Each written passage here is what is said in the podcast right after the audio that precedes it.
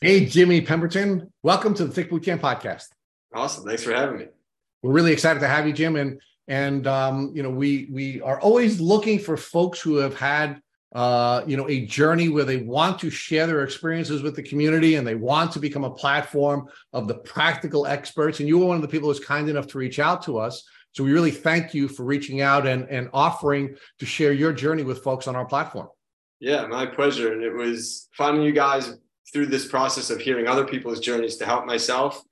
It's like a no, you have to be a part of it once you go through it, is how I felt and that is really kind of you. Right? I mean, it's really kind of you to give back to, to to so many of the folks who had given to you and given to us here on this platform. And and I know folks are really going to love to hear about your journey. Before we get into your journey and and and, and some of the really cool things you've been able to do to get through your um, really difficult time, I want you to talk to us a little about you know who you are and and let's introduce you to the community. Sure. So I guess if we were to start with like career and how it integrates into my life you know, spent the early part of my career as a touring musician and a music educator. Uh, grew up as a drummer. I still do plenty of that today. As that kept going, I built a consulting company. And then, right, you know, pre COVID and pre getting sick, I raised some venture capital for a tech startup, uh, still in the music space. So my world has always been quite social within the music and the arts, if you will. Um, and that, that's been my my whole life of focus but very social within it if that makes sense. so let's let's let's build it out a little bit more jim. So what what part of the country are you from? Are you you are from the us we, we do have a large international community and we've had a number of international guests. So we i, I do want to share with folks that you're from the us why don't you talk about what part of the us you are from and where did you grow up sure so uh, right now i live in quincy massachusetts which is just south of boston and I grew up a little further south from here in a town called Marshfield. And I'm surprised you're a, you're a you're a, a Boston guy because I don't hear any packing the car, any of that kind of uh, accent. What what happened to your uh, yeah. patterns there, Jimmy? Well, I get asked about this all the time. I think over time, from uh, traveling a bit with music and, and, just some other things, the accent left me because I had it. My mom still has it. It's very thick. Um, the first band I was ever in in high school was called Saturn, and my mom would always say satin, like the fabric, when it was the planet. And it was always one of those things that I noticed. But yeah, over time, for whatever reason, the accent has uh, sort of left me. All right. So I'm glad to hear at least one of us does not have an accent because everybody knows I have a thick Long Island accent. So it's good that at least one of us speaks English. So uh, talk about what it was like to grow up in Massachusetts, right? And folks who listen to our podcast know that we uh, we actually call the east coast of uh, of the U.S. the Lyme Belt, right? I, I, grew up in Long Island, and and ticks and tick diseases were a big part of my childhood, despite being an old guy. Um, I'm wondering what your experience was what was like growing up in the Lyme Belt yourself. Yeah, I was always aware and a little like nervous about ticks. So like I was the guy on the golf course who did have like the tall socks in the summer and had tick spray. So I was always aware of it. I did not know how bad it could be. I just always heard it was bad. And I knew a couple people that maybe got the bullseye or a friend of a friend who went through something with like swollen joints. But I never knew to the degree that it could really hit. So what you're really saying is you didn't know that uh, Lyme disease could present as a chronic illness, right? Because that's really where I was as well. Even when I met Matt uh, and folks on our platform, though I actually represented Matt, um, you know, while he was chronically ill uh, as his lawyer. And uh, and despite growing up on Long Island and, and actually being aware of ticks and tick diseases before the Lyme, that's how old I am, Jim, before the Lyme bacteria was uh, discovered, mm-hmm. um, you know, and I did not know that Lyme would present as a chronic illness. Yeah, I didn't know that it could present as chronic. I didn't know all the different areas it could affect within the body. Like I had no idea about neurological symptoms, uh, it affecting things like hormones. I knew none of this. Um, I always sort, sort of just heard about achy joints and being tired, like some fatigue, but that was it. Um, and once I learned, that was something that really hit me. I was like, oh, if people knew, like, how did I not know this? Um, yeah, that was a, a surprise to me for sure. Uh, so you were up just north of Connecticut, right? North of Lyme, yep. Lyme, Connecticut. and uh, and you were generally aware. But talk to us about how you became generally aware. Was was your awareness born out of some educational experiences you had as a student in school? Was it born out of having a protective set of parents or a protective mom? Was it born out of information that you received from hiking and scouting and that kind of stuff? And where did you get this information from? Yeah, great question. It, it definitely came from, if I'm remembering right, probably my mom or some form of parental something being like check for ticks. Like I remember that being a thing, like getting my head checked, like in the way that they would check for a license school. Only this was you're coming in from being in the woods all day, and then it was check for ticks and being told to check for ticks. So what did that check look like, right? Because you know one of the things that we we've discovered here at Tick Boot Camp is unfortunately awareness is not enough, right? I mean, most people are not aware. You did grow up in the Lyme belt, uh, so you were you were more aware than most. Uh, but awareness is not enough, right? I mean, we really need to have you know a skill set on how to prevent ticks from attaching to us. We have to have a skill set on how to check for those ticks. We have to have a skill set on how to remove ticks. And even more importantly, we have to have a skill set on how to support our body and our immune system while we're going through that battle of, of, um, of, uh, of these germs that get spit into us, right? So um, it sounds like you knew to wear, you know, some bug spray and high socks, which, by the way, we'll talk about the high socks in a minute, how it's really not going to help you. Um, but other, other than other than you know, other than sort of having this general awareness, I mean, what else did you do to protect yourself from from Lyme disease?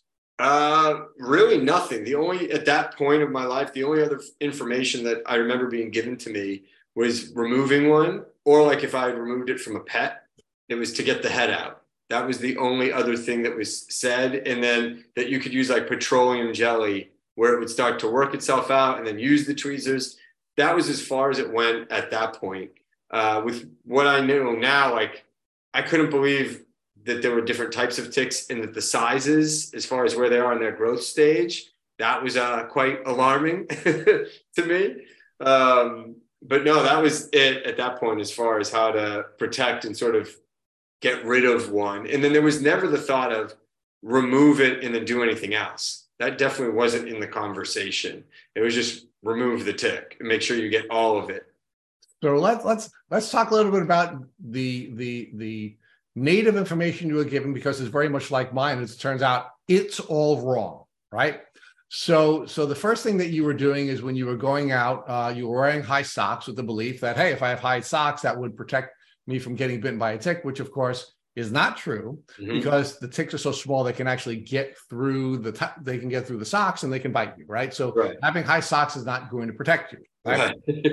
Second thing, you know, that we were we were taught, um, and and and I had many many ticks on me, and we had many ticks on our dog, um, was to use petroleum jelly, which you should not use right? Oh, interesting. Um, I didn't know that. So. Yeah, so it, it, does not cause the tick to back out. Uh, and even more importantly, the more time the tick is spending on you, the more likely it is that you're going to get sick, right? Yeah, right. The, yeah. the, the, third thing we were told, would, like you, was that you have to make sure you get the head out. And quite frankly, that's not important, right? What's, what's important is getting the tick off as quickly as possible. And if the head is still left in you, your body in most cases will, it, it will push it out without any without any assistance. Yep. So getting the head out is not the most important thing. In fact, it's not important at all. What's most important is just getting that tick off you as quickly as possible. And if you're being too precise about making sure that you're you're you know you're you're, you're getting the head out, you know, and again, it's not the head; it's just the mouth that goes into you. The head of the tick does not go into your into your uh, into your body.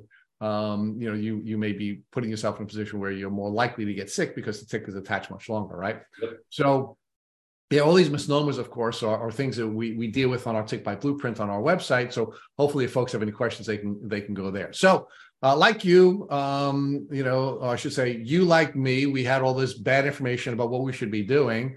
So, talk to us about, you know, you were you were um, you were an athlete, uh, you were a golfer. Um, you know, how many times have you been by a tick? How many times do you find ticks biting you? Yeah, that's a good. I have no idea. I just know it was semi consistent like it was it was pretty normal. Let's say it was once a summer right growing up. So and it's like knowing what i know now that sounds horrifying.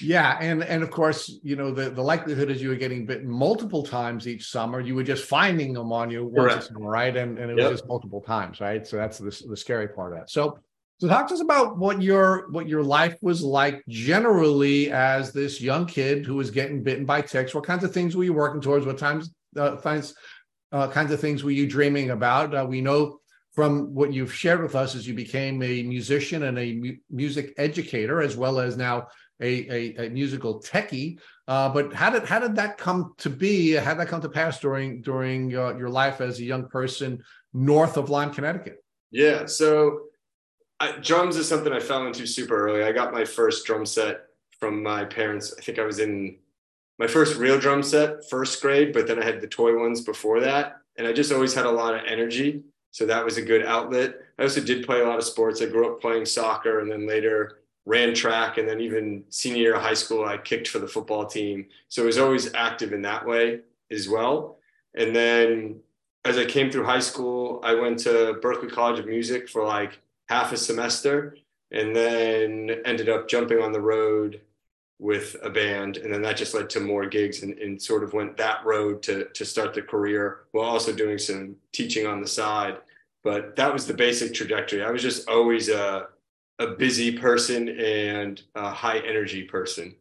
So talk to us about the touring experience because we've had a number of different touring musicians on this podcast, several professional touring musicians like you, mm-hmm. and and what we've what we we've discovered um, is that uh, that's a really rigorous life, uh, and I think I think the person who's sort of like most public about the challenges with uh, with touring as a musician and the impact that has on your health is Justin Bieber, who is you know who's now crashed several times because of his um, because of his work as a touring musician. So talk to us about the rigors of working as a touring musician and and what impact that was having on your health. Sure. So for me, the years I was touring was from like age 19 to around 23.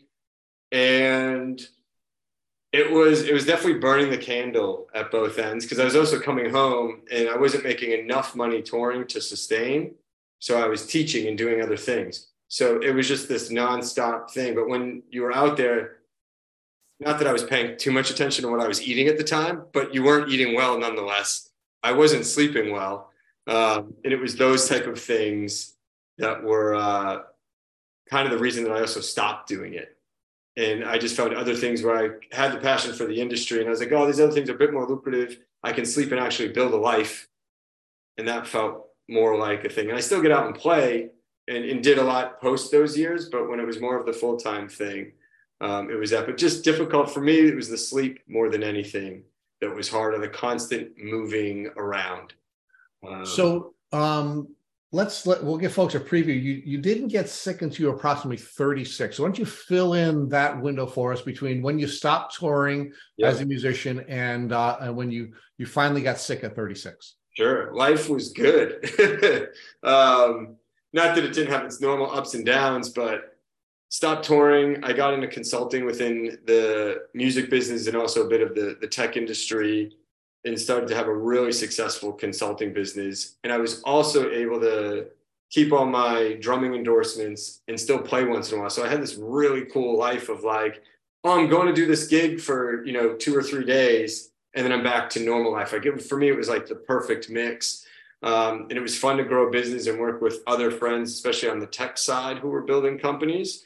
So that was super good. Um, social life was super full. Um, I'm trying to think what else was going on. So I, I, would say it was like the this sort of prime thing of, of nice balance, which is hopefully what I'm getting back to. Um, and going through this also brought me back to that, which I'm sure we'll get into in a bit. But it was just this great balance of you know, I could go from sitting in a boardroom discussing ideas, working on building a company or helping someone else's company as a consultant in that capacity, and literally go from that to go play two like gigs in front of a decent sized audience and have a ton of fun and then come back. So I was living this like hybrid life that I felt super lucky to have. Um, and then I would still teach uh, a student here and there, and I get a lot of fulfillment from that as well uh, drum education has played a huge role in my life. I had this amazing mentor through the touring period and beyond. Uh, his name was Dick DiCenso. And so I'll always teach for that reason too, just because I know what it did for me. And you get all that thing as a teacher and a student. So I'd say that was the thing. I had a really good hybrid life, if you will, um, in the years in between. So talk to us about what your social life was like. You, keep referencing having this rich social life, and I, I could tell from your social media that you're a martial artist. Um, so talk to us about uh, what role martial arts was playing in your life during that window, and what other social activities you have. It looks like you also have um, you have uh, a, a, a relationship with a woman who you seem to have had a long term relationship with, all the way back to when you had hair. So yeah. uh, talk to us about talk to us about what what your life was like. You know, both uh, both your social life, personal life, as well as your athletic life. Yeah. So in between, the cool thing about what I got to do for work and the the career building is it was very very social but on my own terms, which is like a, a, thing with me. Like I have this no office clause in my consulting contracts where I'd only go to your office if I wanted to. And so that made it, I would usually go to meet up for lunches, hang and talk, and we would just do the business. I worked better at home, had the home office forever. This is pre it becoming a thing with, you know, COVID. And so I got to really pick my spots and was always around the people I wanted to be around that inspired me. So it just was a rich social life in that way. Um, as far as the dating goes, I had a serious relationship somewhere in the middle there that was X amount of years, but was healthy. That ended. Uh, the girl you're talking about is uh, that's on my Instagram a bit. Is my friend Kristen, who's been a friend of mine since I think like sixth grade, and we've just always been super close friends. And I'll get into a little bit later. She really had my back through this process, uh, and I'm very grateful for her and a, and a bunch of others in that way. When it comes to martial arts, that really didn't start until I got sick. Um, I'd always dabbled and boxed a bit when I was young, um, but I turned the heat up on things uh, to help me recover with that. And that's when like the, the Muay Thai, the kickboxing came into play. Okay, so I'm going to ask you to pause on that then, because this is this is past where where yep. I, I want to focus. But so this the, the the the the what we're leading up to, because you do get sick and you do crash. Yep. Um, you were a very productive, high functioning person with this nice hybrid professional and personal life. Um, you were giving back by by giving lessons because you knew you had the responsibility of paying forward what you had learned from other folks and mentors who had who had who had invested in you. Yep. Um, and you had a really nice gig. Yeah, yeah, it was and, like, like kind of the dream for me. Uh, it was it was awesome. Like there's no other way. And I knew it sort of also in the moment where I was like, the income was right, the amount of playing drums was right, the amount of te- like it just was right. Um, and super fulfilling to me. I think that's where some of that energy kept up because I was having a good time, like a super good time uh, with it. And the other thing that I'll point out during this period, because I started it at 19, uh, is I started therapy when I was 19 years old after my first tour, when I came home, I was like, whoa, things didn't feel just right, just kind of like a, a, blip in the road, if you will. And I started therapy then. And that, I think, also during that time played a huge role in my uh, feeling good, stability. It was just like this sort of support within that. And I've had the same therapist since I was 19, still today. So, and, and and I think that's an important thing to flesh out, right? Because there are many, many people who are um, who are um, unfortunately uh, uh, in a position where they crash and and their health crashes and they become chronically ill from a tick disease, not necessarily because they're not physically capable of, of battling this battle, but in some cases and in many cases because they're not emotionally capable of of of uh, managing this disease and, and and that that emotional presentation, which I do want to build out with you a little bit more. Yeah. But it seems to me that you were in a great place. You were you were um, you valued your physical health. Yep. You valued your social health. Yep. You valued your spiritual health and your duty to give back. Yep. You valued your emotional health, and you were in a therapeutic environment, and you had this long-term relationship with uh, with um, with a professional who was helping you to be healthy, right? So, um, what could be better? Jimmy was living living his best life, and then yeah, the dream turned into a nightmare. So, talk about uh, talk about uh, how how this uh, this great life you were you were leading um, triggered into or pivoted over into chronic illness. Yeah, and I'll even give a little context for just before getting sick that was interesting, and will kind of tell you where I was mentally. Just before, so right when COVID happened, my consulting business took a pretty big dive I didn't even care. like it, it didn't phase me because I was used to the ups and downs of business and sort of enjoyed it. And I was excited for the next thing. So then right away, me and my co-founder Josh, we just raised some venture capital and we're on to the thing that we were already sort of incubating. And it was a no-brainer. So that's where I was sort of even like emotional, like cool, no sweat. Got hit with something. This COVID thing happens or is happening. Business is starting to tank because everyone's worried and closing down. Okay, we got to figure something out. Fine. We'll raise venture capital and grow the next thing. So that's right where I was. And I just entered a new relationship as well. So I was super excited about that. It was pretty new. Uh, this is during COVID. And then it got to August of 2021. I actually have my vaccine card here to make sure I get it right. Uh, August of 21, which I waited. I first did not want, this isn't political or anything, but I first was unsure of the vaccine. And then there was like, some potential work opportunities in New York. And at that time, they were requiring it. Um, there was some other stuff uh, within my personal life where people's family members maybe had cancer, or there was just things going on. And I, I was computing all of this. Nope, there was no real pressure on me, to be honest. And I was like, oh, maybe I just should so I can work a little bit more and figure this out. And then I went and I just got one vaccine shot and within like a week, I started to have just insane symptoms numb limbs, uh, trouble reading, which was quite scary, uh, trouble talking, trouble finding words. Like you name I could literally go on and on and on. Ocular migraines, which I'd never had those. Um, and then it started to keep building on itself and it was getting worse. And it really hit me neurologically more than anything. Um, so let, let's talk about the vaccine issue. And, and look, there, there were some very, very strong opinions voiced on our various platforms at that time. Yep. Uh, Matt had actually decided not to get vaccinated. Mm-hmm. Uh, and he made that decision because he was, you know, he was on the path uh, to to recovery, yep. Uh, and uh, and he was concerned that uh, that his immune system might be overwhelmed by the vaccine. Uh, and, and, before COVID, we had had a number of different people we had interviewed uh, who had gotten sick after uh, a vaccine. We had many uh, young women after after they had gotten uh, vaccinated, um, you know, for the cervical cancer um, uh, vaccine, yep. who had gotten who, who had become chronically ill. Um, and you know, and, and we had many examples of that before the COVID vaccine so uh, Matt and many other people in the community decided they would not go forward with the um, with the um, COVID vaccine, and they felt a lot of pressure. I mean, we had people on our podcast, um, I should say, on a social media platform, who were very, very critical of Matt and attacked him because he made the decision uh, that he would not be vaccinated.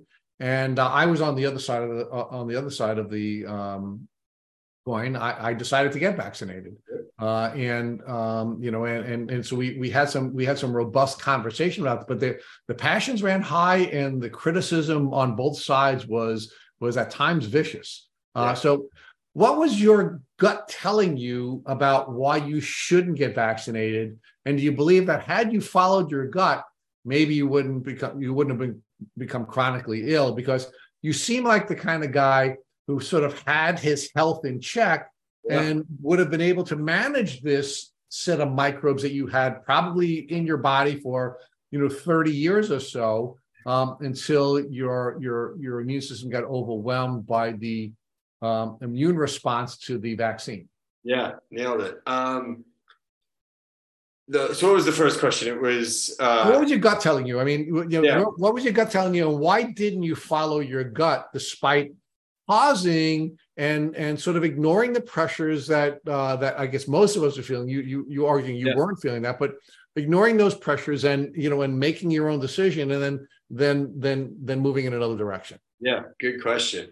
Um, in that moment, it was like, and I even had when I later got diagnosed. You know, I was asked like, "Why did you wait so long to get vaccinated?" And I was like, "Because I wasn't sure." And I was really on the fence because overall, I was like, "Nah, I'm a data guy, and there just wasn't enough." data and I didn't like the way that the the media was playing in. I go because we can scratch that And I was like, something, it just didn't feel right.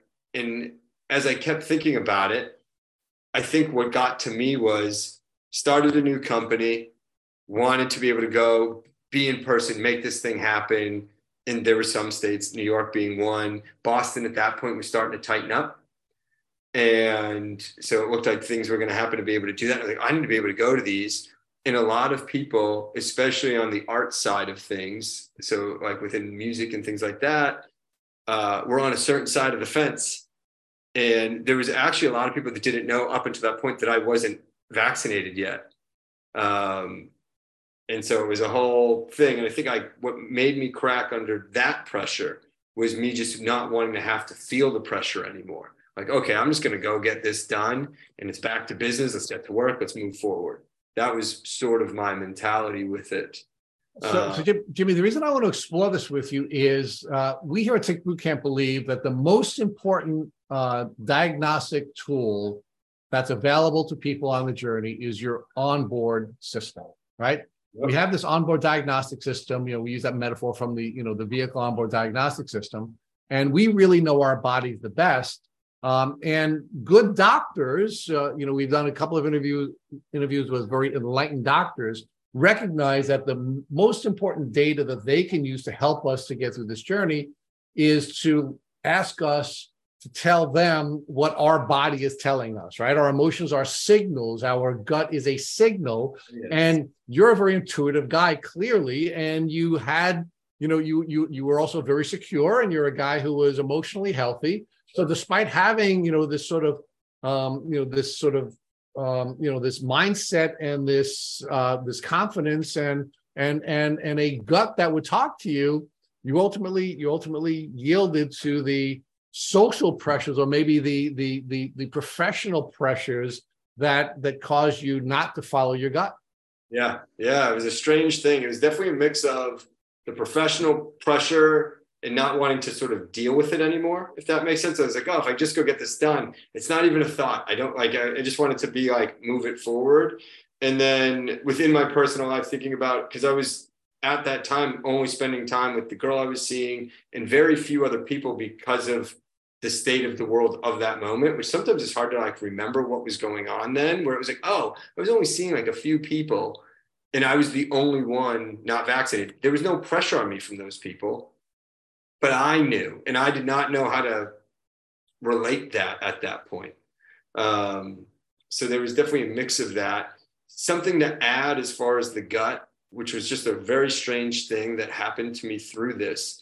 Years prior, a friend of mine's girlfriend uh, had got Lyme disease, and I had always read everything. I'm just I'm a chronic reader, and I was following different things. And whenever something would come up about Lyme like I remember it came up on like a Tim Ferriss podcast and his journey with it. Anytime anything Lyme came up, I would take it and I would send it to her. And I did this over maybe two or three years before getting sick myself. So for some reason, I had sent my friend's girlfriend all of this information I would find online through it, which is funny in some ways. I don't know, depending on what people want to believe, it's almost your body shouting at you. for sure, for sure, right? I mean, look, you know, we like when when you know our our brain has a screening system right i mean uh 99.9% of the data that's available to our senses is screened out because our brain doesn't have the, ca- the capacity to capture it right yep. so when we are paying attention to something when our reticular activation system is triggered and we are paying attention to something that's because our our body is telling us that we need to have that information, right? So that I, I, appreciate you sharing that with us, right? So again, you're an intuitive guy. You're somebody who's in tune in tune with his with his um, with his uh, with his body. Uh, but of course, we can all we can all um, you know we can all at some point be pressured into ignoring that, right? And that's one of the things we see regularly when when doctors are invalidating us or family members are invalidating us when we go on this journey, right? it, we, in many cases it separates us from ourselves and i do want to talk to you about that we you do have that a part of your journey but yeah. so now so now you ignore you ignore your gut you ignore your intuition you now go forward and you take this vaccine and now you crash right and it, and it seems like it happened pretty quickly so why don't you build that out for us about what the what the timeline was between when you took the vaccine sure. and when your symptoms began and and and build out how all of the symptoms uh, developed and how it was impacting you both personally and professionally Oh, absolutely. so I get the vaccine, and then I think it was somewhere within seven to eight days. I started to get like I just felt a little sick, you could say, and then all of a sudden I'm waking. achy Yeah, like uh, flu-like achy, let's say, just subtly, and that that starts happening. And I noticed I went. I was feeling not so great, and I talked to the girl I was seeing at the time, and I'm, was like, all right, I was going over to her place, and I remember she had like this book about uh, people's birthdays and significance, and she just had it out, and I went to read it, and in my own head, I'm going, this is something's wrong. And I remember just thinking that, like I was just having trouble. I'm looking at the page, but it's not coming through. Uh, and I just remember noting that. So that was like, I don't know, a week out. And then all of a sudden it was like, oh, I'm waking up. And my- limbs on my right side are numb. And I went to the ER like twice for potential, like, thought I was having a stroke because I was having trouble with words, trouble speaking, and then numb limbs started. Um, and then it just kept going from there. Then I had my first ever ocular migraine, which so I got the whole thing with the visual. Uh, and I was like, okay, I thought it was it. I'm like, I was in the shower when it happened. I'm like, pretty sure I'm dying. Didn't know what was going on. So I had that happen. Um, and then from there, it just kept getting worse, especially um, the the memory stuff. It's just it was thing after thing, and then it would stop. Like none of it made sense.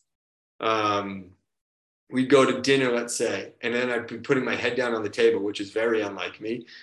The fatigue, it would just hit, and then all of a sudden we had all these things, and you know, started off by going to the ER to get checked for a stroke, and then started down that path of like, okay, go to my primary care. Um, and one of the hard things through this is no one would talk vaccine with me. No one, like, wouldn't even discuss it. My primary care, a little bit, but his words were also the minute we can get a different diagnosis for what's going on here, you got to promise me you'll take the second shot. And I was like, no, like, what? There's clearly something wrong. Uh, so that was a battle as well, getting even in the ER. It just wasn't. I was like, well, I just got this shot X amount of days ago or a week ago. And just the discussion wasn't even on the uh, the table. Right. And, and, and of course, none of us were allowed to have a conversation about this, even on social media, because we'd be blocked on social media if we did. Yep. There were many there were many Lyme accounts that were shut down because uh, folks were talking about uh, vaccines. Wow. Um, but what, what I'm intrigued about is again, you're in the Lyme Belt, right? Uh, You've been there your whole life. You're now going to see doctors. And, and I can tell you one of the things that's in the minds of all the people who are listening to this is, hey, Jimmy, you sounded very limey, right? That's that's what we hear all the time. When people give this outline of symptoms that are very much like the outline you've just given, and my reaction would be if you know if we were not having this conversation in the context of of of a, of a vaccine experience, or even if we were, my thought would automatically be, you sound really limey. yeah. Any of your doctors, um, you know, where you're describing fatigue, you're you're describing migrating symptoms, you're you're you're you're describing um, neurological symptoms that you've never had before, including limb paralysis and ocular uh, migraines and and an inability to process uh, words when you were reading. I mean, again, you have all these very very classic Lyme disease symptoms. Did any of the doctors who said they didn't want to connect this to the vaccine anyway suggest that perhaps you should be tested for Lyme disease or or There was only one- diagnosis? Yeah, so pre-diagnosis, and it was in the ER. One of the times I went, it was, I want to say, it wasn't the resident or attending, but maybe someone that was following them around or assisting. Just asked, "Have you been bitten by a tick recently?" And I said, "No," but I never forgot that he asked that, and it just, it's funny. I look at it almost like a blessing and a curse. That was pseudo ignored at that time frame but I'm almost glad it was as I learned later on because I know what they would have done. They would have done one type of Lyme test, right? But it also could have helped. I got lucky where I got diagnosed six months into crashing, um, which I thought was lucky. It was still after 12 doctors, including a bunch of specialists. Like I, I'd already had, you know, two MRIs done through the neurologist, an EEG, tons of blood work. Um, but it was also interesting throughout the blood work, we never checked for that. Um, but there was one person uh, who did mention it. And so they were onto something uh, in the ER. Okay. So let's talk about that. So we've been talking a little bit about your onboard diagnostic system. Uh, mm-hmm. which we can call your gut or however else we, we, we, we want to describe that. I'll let you describe it yourself. Um, and you and you have a very specific memory of, of a doctor asking you if you had gotten bitten by a tick lately. Now, uh, first, uh, I want to ask you: Did the doctor say, "Had you ever been bitten by a tick"? Um, Is this something that's happened before? They say, "Did you just get bitten just before?" And and the second part of my question is, what was your gut telling you when that doctor asked you about the tick bite? It's a good question. Uh, I think at the time, I that doctor in particular didn't have my attention. People were there was maybe three or four people in the room looking at me, assessing things, and they were just kind of throwing questions. They were doing a neuro exam in the ER at that time. I just didn't think much about it. I also didn't know that uh, that the tick could cause neurological symptoms at that point. So there wasn't like a further thing uh, where I didn't have enough knowledge. And also at the same point, enough knowledge wasn't presented of, hey, these are Lyme-like symptoms.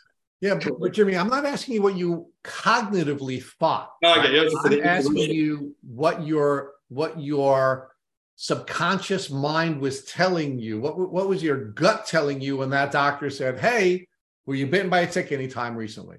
Got it. In the moment, nothing. I just took note of it. So I guess my gut said, "We're going to take note of that." Later on, there was a reason I held on to it. And it maybe part of me was trying to point that out, but I wasn't uh, aware enough of that part of myself to hear it because it, I was like, oh, that one doctor, the, the first, the first ER visit asked, interesting. Okay. Wow. And, but in the moment, uh, I didn't pay much attention to it. I recognized it. So there was something there, but I overall didn't choose to go down that path. And I also think I was emotionally dealing with, hey, I got this vaccine under a week ago or whatever it had been. Um, or at that point, maybe because the symptoms started, I think maybe I held up for a month before going to the ER.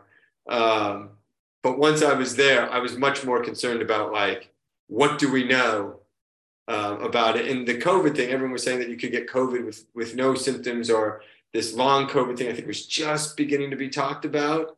And it's like, could I have had it non-symptomatic? And so there was all these other things on the table um, that I think my, I guess we could say my ego or this other part of me was like, no, let's figure this part out, please. okay. So the hyper focus on COVID, both by you, by society generally, and by doctors, mm-hmm. caused you not to focus on things you would focus on in the past, meaning Lyme disease is something your your your your body was telling you that you should be aware for a window of time when you were selling sending things to a friend. Mm-hmm. Um, there was this doctor who at least saw enough of your symptoms that's that caused him to think that you sounded limey, right? Mm-hmm. You are in the Lyme belt. Um, of course, the mistake the doctor made was believing that you could only have symptoms like this immediately after being bitten by a tick and it couldn't be it couldn't be the result of your body harboring and managing these these microbes for a long time. And then it couldn't because of this vaccine that you had taken. So that was not even in that more enlightened doctor's perspective. Um, so the reason the reason even if your gut was talking to you that you were you were listening to, you were not listening to is because cognitively you were focused on the crisis and and and covid. Yep that's fair. Yeah, that's that's how it went. okay. that's when I started the journey of like, okay, let's go see every doctor and specialist that I can.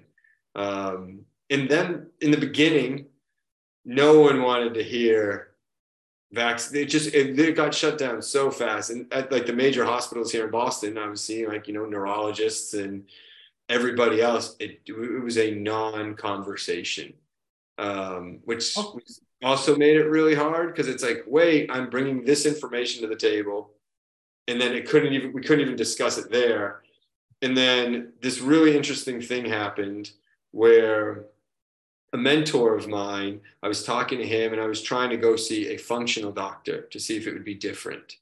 And there was a place and it had like a four month wait to get an appointment. And I'm talking to uh, this great mentor of mine. His name's Brett Sirkowski in the in the tech field, and I'm bringing. I randomly brought it up. I'm like, I'm kind of going through this thing, and it's it's pretty scary. And I'm trying to get an appointment at the place. It was called the Rothfeld Center, and he goes, I have an appointment there uh, in two weeks, but I can't go to it. I'll figure out a way for you to take my appointment. And so I got an appointment way ahead. And I walk in, and uh, the woman I saw, who was a nurse, nurse practitioner, Beth Galon, I walk in, I explain everything. She goes, I'm going to bet, and this is before we did any testing. She goes, I'm going to bet that you've had Lyme in your system for a while, that you went, you got a shot of this vaccine, and then your body could no longer keep control over the Lyme. And sure enough, you know, we did uh, an IGeneX test and I came back positive for Lyme and Bartonella. All right. So before we get into before we get into your your Lyme disease diagnosis, I'd like to build out a little bit more about all the doctors that you saw. So you said you saw 12 different doctors. Yeah. During yeah. the course of the time that you saw 12 different doctors, and we know we know that Boston has some of the finest hospitals in the country. So it's not like you were in some backwoods community hospital. You were going to some of the best, right? Um, what uh, what type of diagnoses were you getting? I mean, I understand that they were they wouldn't talk to you about the vaccine because either they were politically um, afraid to focus on the vaccine, or they just believed that you know that the vaccine could not create you know the kinds of uh, challenges that you had. So let's let's give them that. Um, what were they diagnosing you with? Yeah, it's a good question. So uh, one of the first neurologists was beyond convinced that I had congenital spinal stenosis because I was a preemie at birth. I was born at six months. And she was just like, no, this is definitely it. Let's go get you the, the MRIs. She's like, it makes sense for like all of these things that you're experiencing. And I was like, but it doesn't. And I would like point to the other symptoms. I go, it does not cover these. It covers this thing. And she was just very convinced um, and of course, went, got MRIs done, and I did not have congenital spinal stenosis. Um, but then there was no more conversation beyond that, right? So I'll say this through working with all the different doctors. Um, other functional has definitely been better, but still one of the hardest within the 12 before is getting someone that to be on your team. They want to do like this three step process of hear what you're going through, diagnose you, and then either refer you or prescribe you. Right. And I just kept running down that thing. And I was like, hold on. I'm I have a data set. And it's funny, I would keep this timeline on my phone. And when I'd go to doctors or the hospital, a lot of them they'd can I take a picture of that? Because it's just it's a timeline. It's literally every symptom I've experienced and everything I've done as I went. And I was like, here, here's everything you're gonna ask me in a nice, neat bow. Um, and some doctors are great about that. They would take a photo. They're like, oh, this is what we should do. I'm like, this is the only way I can do this. Like, I'm experiencing so much weird stuff. It was it. But it was interesting to me that even with that, uh, the lack of listening from the doctors uh, was what was like really sad to me. Where I was like, I'm trying to conversate to get to some form of a solution or an understanding, but they just kept trying to bring you onto a path, which I understand. This is their methodology from the schooling they went through, right? They're like, no, let's do this, and it leads to here. And they all kept trying to get me on that track, or it was the, um, I just don't know, which I, that was better to me. Some, uh, one of the doctors was like, I'm pretty sure you have MS from what you're experiencing. I was like, okay. And then they're like, well, we'll do MRIs for that. I said, okay.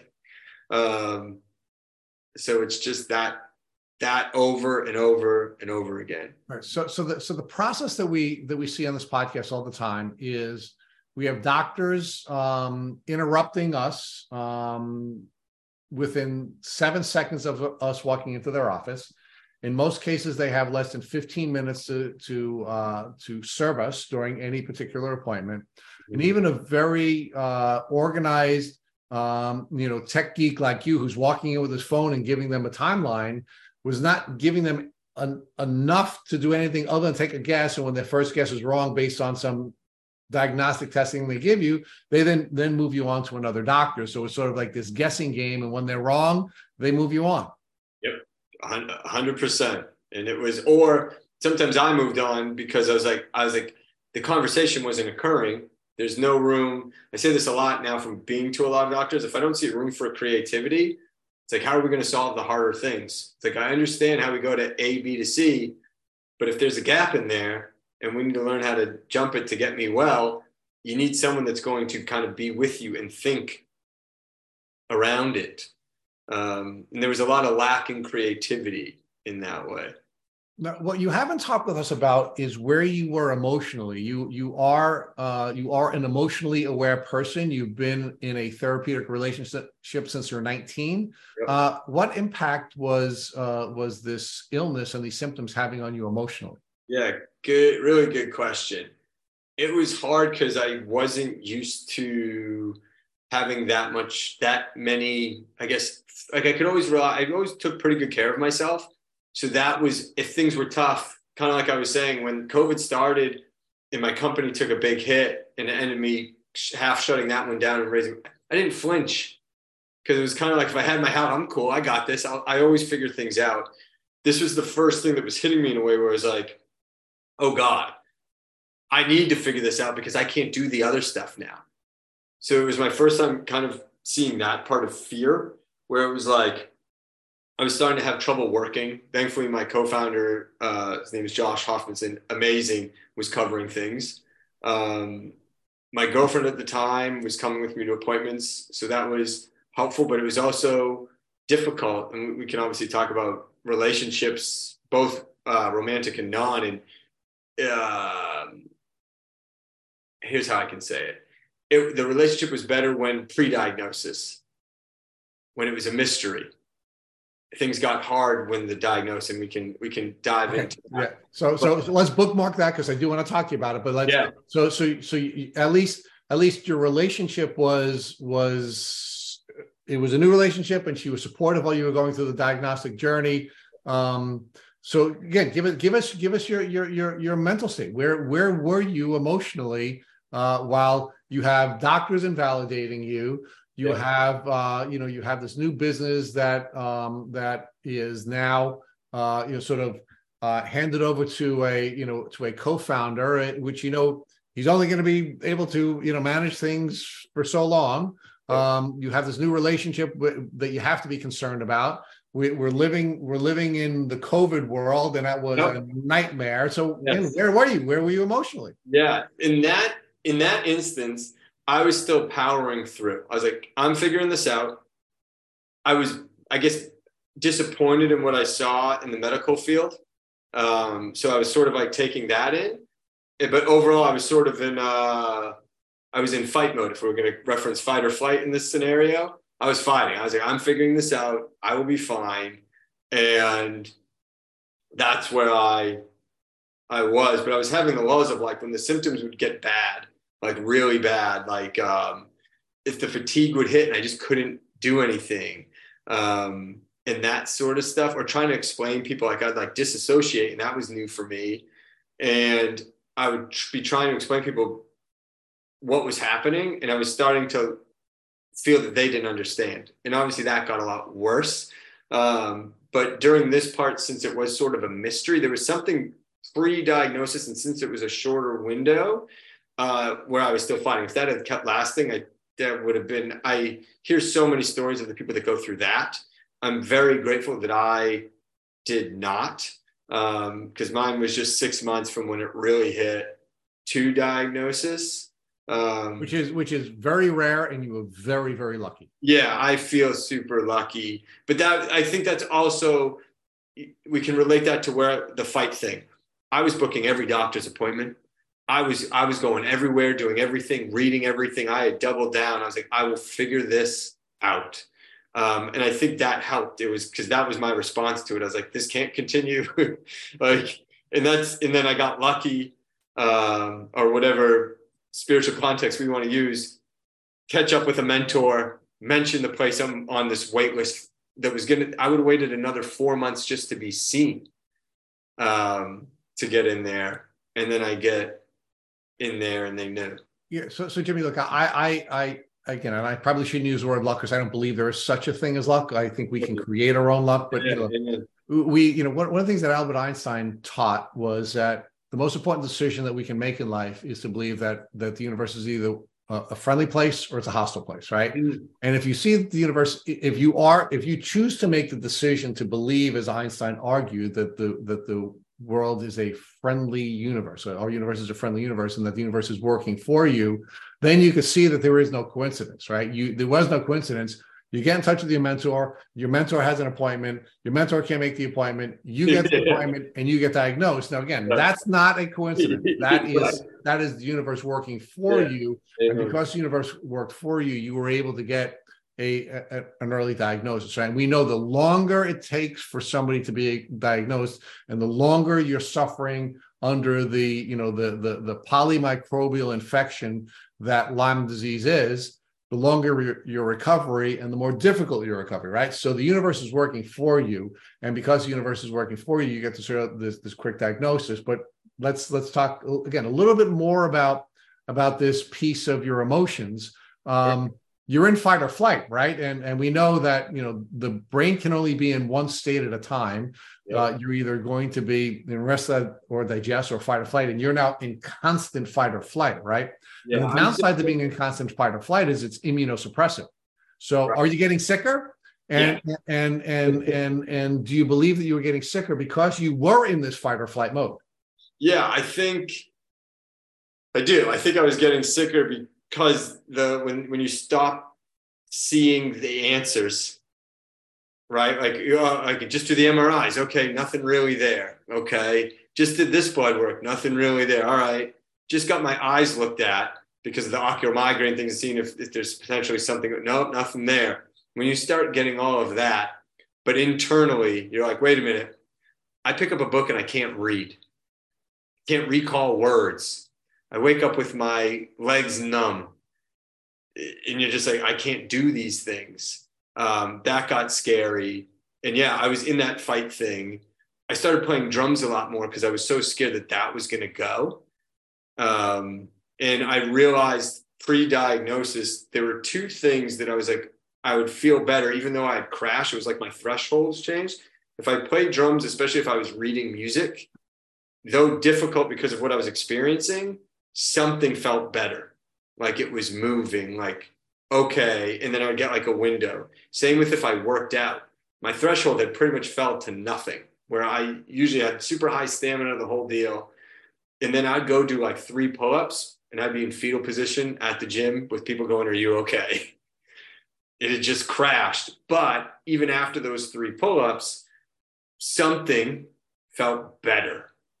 Um, Right, because because movement movement is important for detoxing, right? And detoxing is important for your body not to be toxic while it's going through this process of trying to kill off these germs. So that's why movement is important.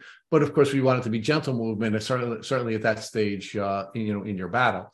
So, so Jim, let, let, us explore a little bit more about this this uh, this invalidating process that you were going through with your doctors, right? And and I think I, I think there's two things, if I can make this observation. I think two things that that were working for you, and that is because you were blessed as a young person to learn about the importance of of uh, of your mental health, mm-hmm. and you were in a supportive environment. Mm-hmm. So you you started this process in an emotionally healthy place as opposed to so many people that are either not aware of their mental health. And I can tell you, I was not until a much older person, mm-hmm. um, or they were not, you know, they were not in a place where they had a supportive environment and supportive people who can help them through these emotional challenges.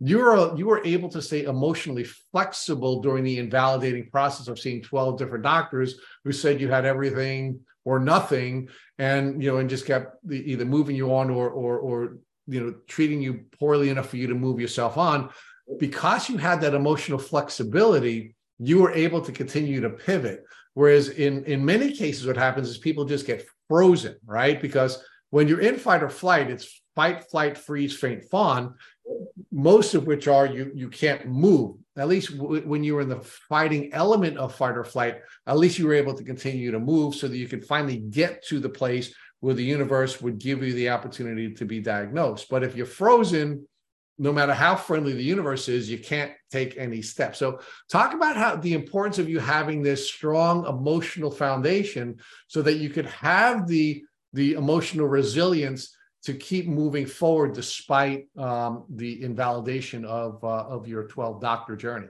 Sure. So I think there's two key things with this. Uh, the less obvious one, I think, was my my work history. Either making a career in music entrepreneurship, you deal with so much like weird rejection or like hurdles. So I was pretty comfortable with it. And same with like financial quick changes and having to figure things out. That that style of stress over time it doesn't exist anymore. You've worked your way through it. So that was like an odd preparation for this in a big way and then teamed with having therapy for so long. And I got really lucky where I've had the same therapist for so long. We have a, a good connection and work in progress where there was this other person in the medical field who knew me and knew what was normal. And she saw me every week, you know, and even through COVID, I was really lucky where she was still willing and we took precautions, but she was still willing to see me in person. So there was this other person who did validate everything I was going through because she watched me from the whole thing.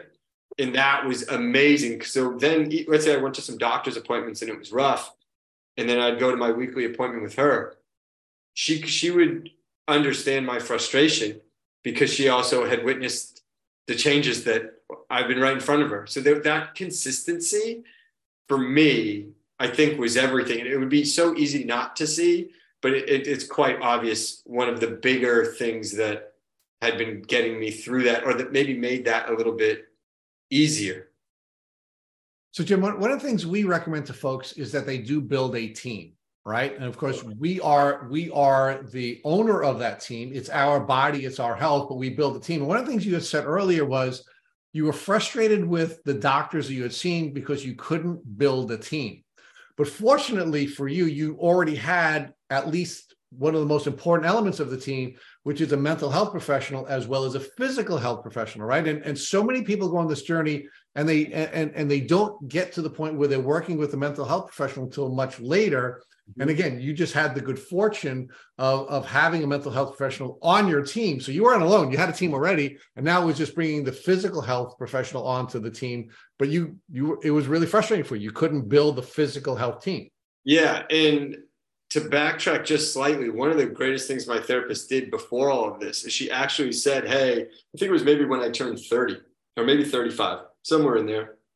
she goes, Hey, you should really have a, a little medical team together. This is like before all, and she was like, because at the time I don't think I'd seen a, a primary care in a while. And she was like, You should probably get that back going. She's like, Stay on top of things, um, you know, sexually, hormones, the whole thing. She's like, Get a urologist because when you need him, you're going to want to know him more. And I was like, Wow, great advice. And so I did have some of that, which was great, um, but just barely. But it was like, that advice years earlier definitely paid off. And she's like the pillar of that.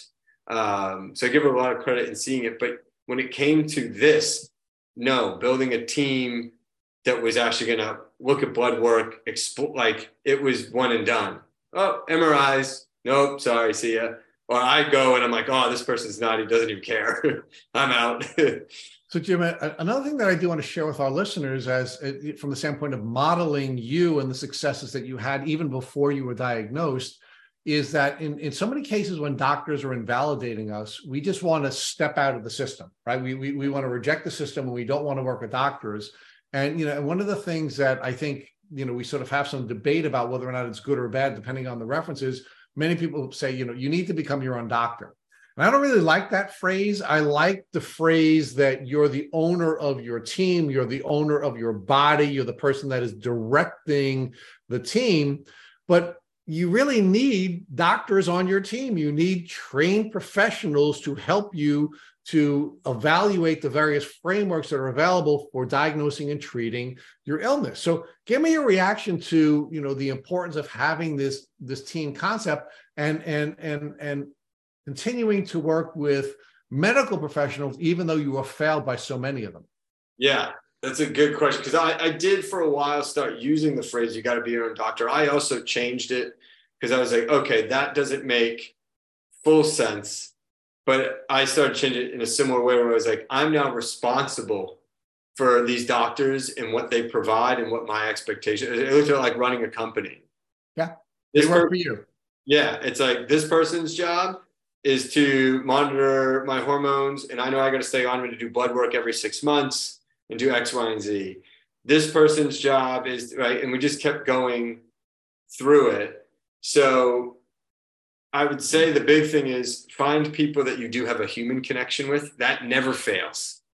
Even if they, even if you have to stay on them, if you feel connected and it's emotionally good, it's going to be good. It will be better than the person that's great at what they do but ignores you.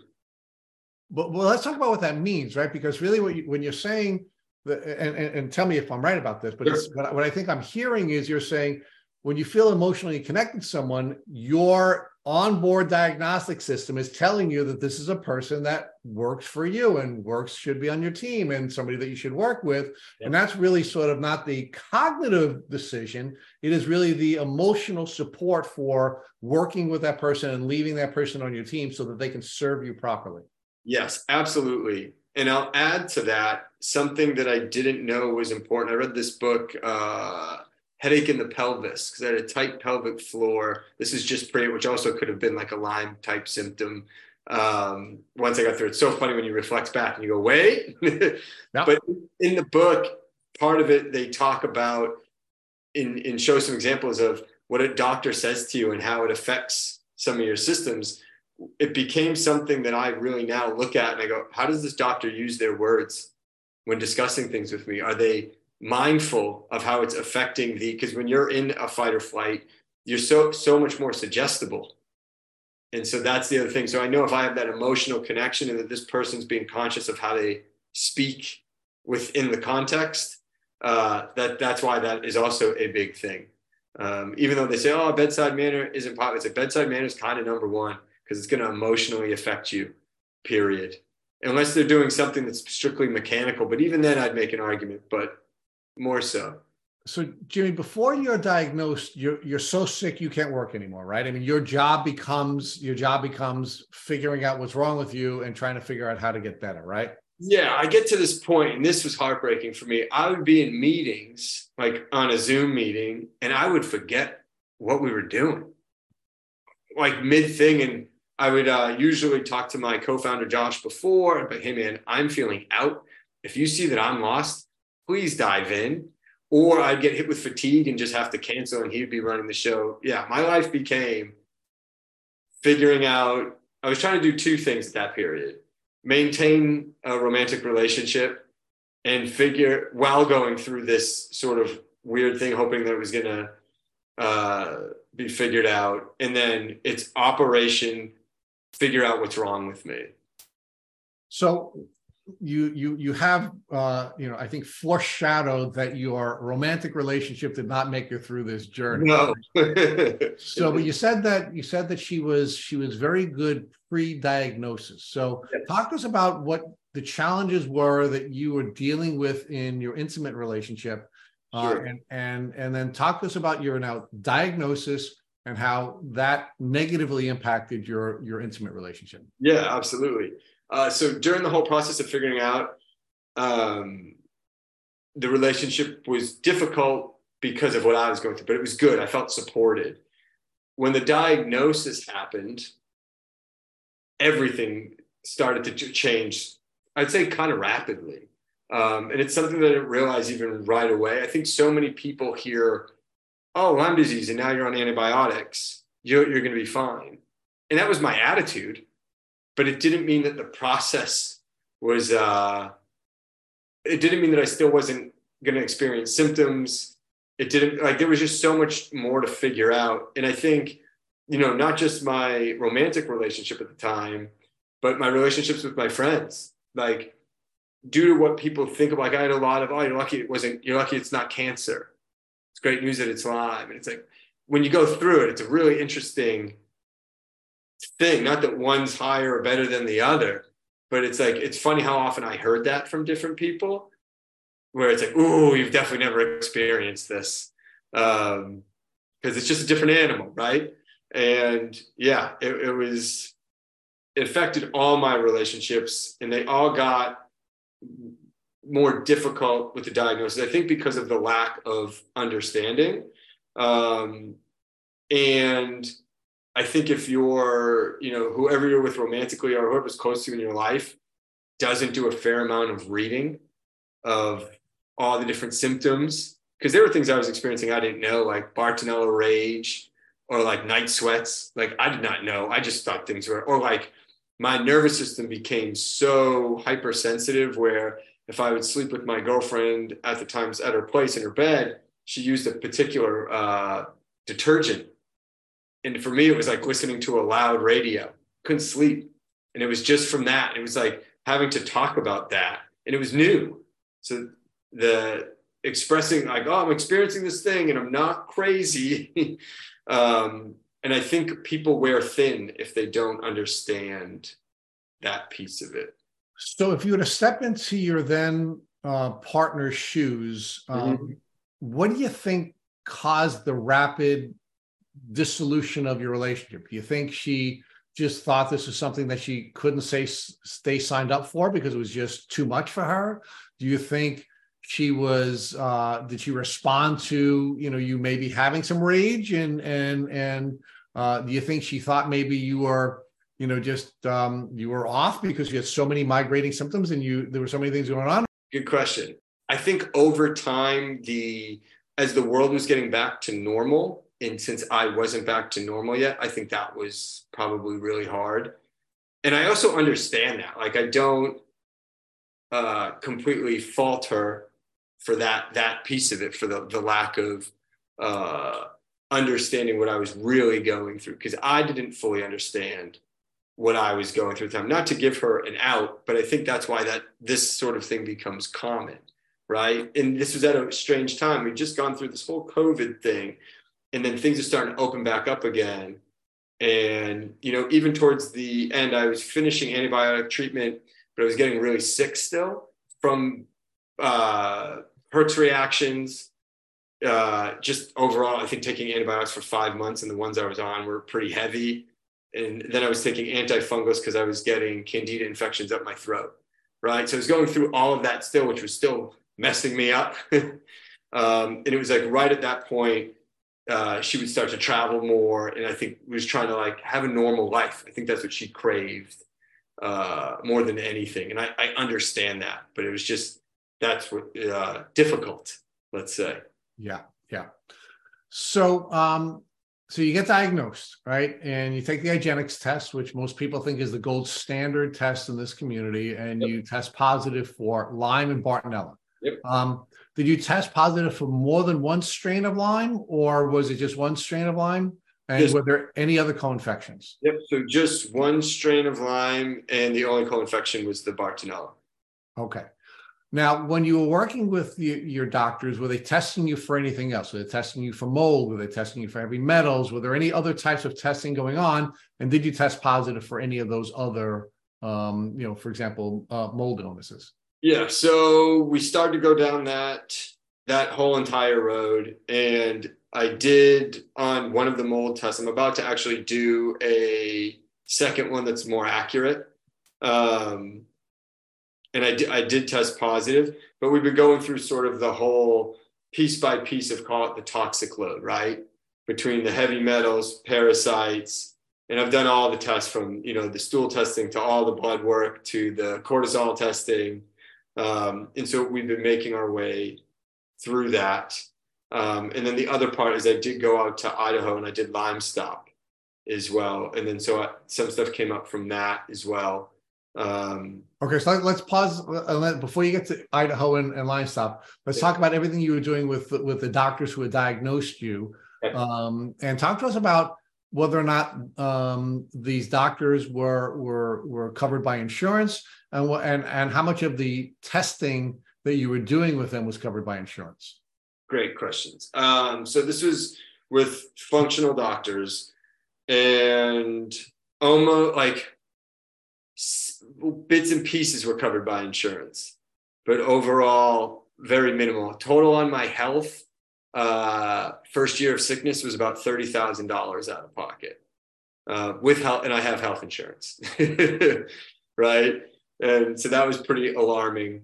Um, and it started off with five months of antibiotics that included, because of it doing what it did to my gut, uh, candida overgrowth in the throat, which I had to treat that like three or four times. So Jimmy, let, us let's say with the antibiotics for a minute. What antibiotics were you on, and were they all oral antibiotics, or were you also on uh, uh, IV antibiotics? Sure. So they were oral. Uh, it was clarithromycin and rifampin. Okay. And then at the same time as those, I was taking nystatin to initially help with the fungal, and then eventually was doing uh, fluconazole, both rinse and pills. Okay. Now, when when the doctors were preparing you to take the antibiotics to kill the bugs, mm-hmm. um, did the doctors prepare you for the impact that this was going to have on your body uh, by first talking to you about detoxification? Uh, did they talk to you about herxing? And did they talk to you about uh, the impact that this may have on your gut and the and the overgrowth? Yes. So we did a prep. We did, um, I was already taking probiotics, but we upped the ante on those and the quality of those quite a bit. And they started me on an antifungal prior um, to help with the overgrowth. Uh, I did not know about herxing until I started to herx and message the doctor, which was uh, not fun. I, I wish there was more info on that. Um, I would also have what I would refer to as like an emotional Herx reaction, especially with the antifungals, that became like if I took fluconazole, it, it I would just be like an emotional mess um, whenever I was on that. So describe describe what your herxing was like, your physical herxing, and then describe what your emotional herxing was like, and then talk to us about how you manage the different types of herxes. Sure. So overall, the herxing I was experiencing on antibiotics would be like uh, flu body aches if you will, um, and just like uh, more brain fog than the normal brain fog. Like it felt like things were just heightenedly worse in that way. If I was taking an antifungal um, for the candida overgrowth in the throat, especially if it was fluconazole, I would just like cry at random and had no idea why but it just seemed like emotional. I didn't even know that could happen until I dove into some research, and it was like people do have emotional reactions to large die off, uh, and I definitely did. And it's funny as I went through that process and really took a bigger handle on the candida post antibiotics, uh, did not emotionally hurt, if you will, when taking fluconazole as on the final kind of timeout with that. Uh, but Jimmy, it makes perfect sense that you would have an emotional herx, right? Because what, what's happening is your your emotions are the software, and your neurological system is the hardware, right? And if you have if you are using antibiotics that are crossing the blood-brain barrier and getting into your getting into your neurological system, you would have an emotional reaction, right? So that's a, that's a software response, right? But it is hard to describe. I mean, you know, one of the things that that I'm uh, sympathetic to when folks are talking about herxing and trying to come up with a description to help you with it is is that when I had suffered a tick bite a couple of years ago, I treated with Dr. Casey Kelly. And one of the things she told me when I began my treatment was that I should be I should be aware of herxing. And actually, on her portal, she has a whole description of what herxing is.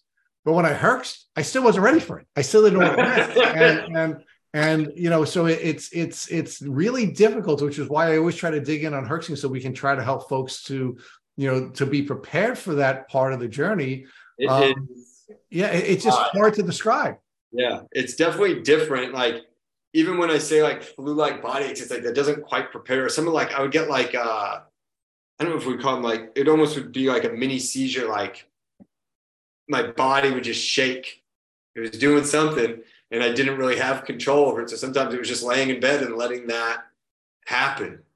Um, so when you called your doctors and they and they shared with you what the Herxheimer reaction was, was that a signal to them that maybe they should be backing back, you know, backing off on the medication a little bit? I mean, what was happening when you were when you were talking about the Herxing? Yeah. So the first thing, the first thing was like severity. Like they're asking severity, like how bad. And I was like, I can live through it. uh, that was sort of my attitude at the time. But I was like, what can help it? And that's when I learned about sauna use uh, and I just I I have a sauna here now, but prior to that, I bought a membership to a place that had infrared sauna, and I just went three or four times a week, and that was big. And then I found out a buddy of mine down the street he had a sauna at his place. I was like, hey, can I do it? He also had ice bath, and I started to do those back to back. And I had done ice baths prior, and then it sort of stopped. And then it was I was thankfully already well acquainted with it. And then so every week I was going to his place doing sauna ice bath and then doing other sauna visits. Um, so we so let's talk about the the saunas and the ice bath. There are a lot of folks who um, who use sauna as a as a detoxing tool, yep. um, and uh, you know there are some folks in the community that are that are heat sensitive. Matt, for example, my my general co-host on this on this podcast, uh, he he could not use a sauna because he yep. was so heat intolerant. Uh, but for the folks who are not heat intolerant, it seems like it's a great detox tool. So how are you using it and how were you combining it with the with the ice baths and why do you think they worked well together? Yeah. So I was going let's say setting it at like 160 170 and I was doing at that time 20 to 30 minutes wow. take and sometimes I break but I was I have an issue I'll push and sometimes I probably pushed too much because if the next yeah. day I was toast, that I was like, okay, this isn't working. So even now when I do it at home, I do like 20 minutes almost every day because I know where that kind of leaves me and I can keep my hydration in check.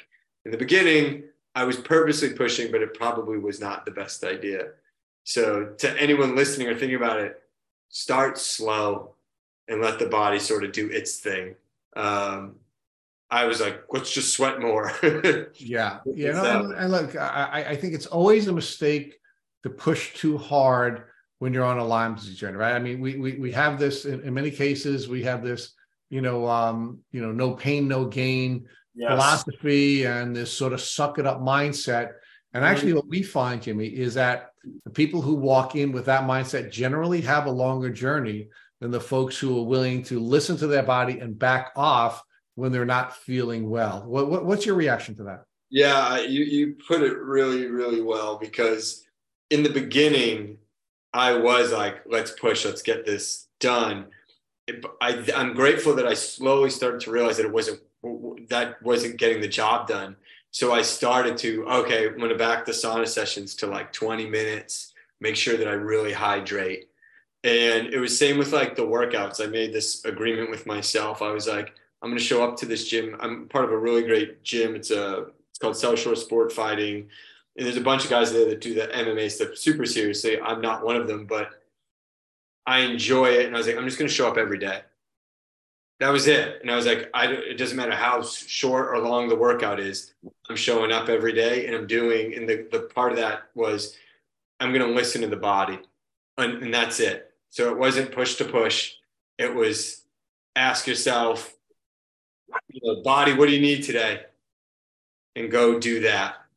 Um, yeah, so movement movement is a very very important part of this journey as well, right? And we uh, we had we had a Lyme hack last year from Dr. Bill Rawls who said he walked himself to health, right? It was that gentle movement, uh, but it, it is movement nonetheless. Movement has to be a part of this experience um, if if, you, if you're going to get through it. And, and you had again a, a strong foundation in that arena before you went on the journey. Yeah, uh, that is the biggest thing. People often ask me, they go, "What's the biggest thing that got you through?" I go, "Oh, going to the gym every day." Period. Because it was one, it made me mentally feel better that I showed up. It was, and two, community, and three, it is the physical movement. And I do walks in my neighborhood and stuff too. But something about showing up to the gym and I could see other guys working hard, and I was like, "I'll get back to that." Like there was just this constant sort of dialogue internally with doing that um, that was beyond key for me. And I could vent because it was just a, a, bunch of dudes who I know, and uh, especially my particular really close friend Ryan, who I've trained with for years. He'd just be like, "You do not look well today." And I'd be like, "I'm not well today." Like, and we could just chat about it while I was working out. Yeah, yeah, yeah. It was just nice where I felt very heard, and yet was also celebrated for being there to do the work.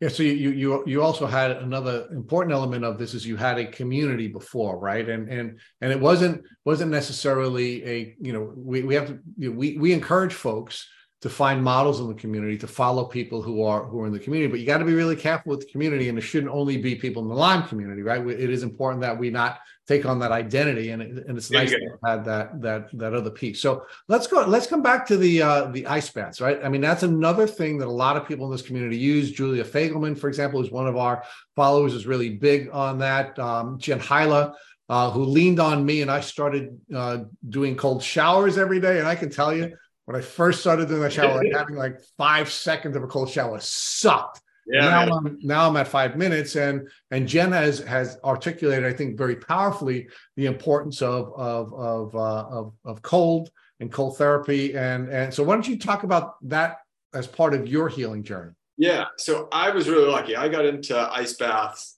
years and years ago because a buddy of mine would host like a a gathering for breath work and ice bath, and for me it was just like, all right, this is fun.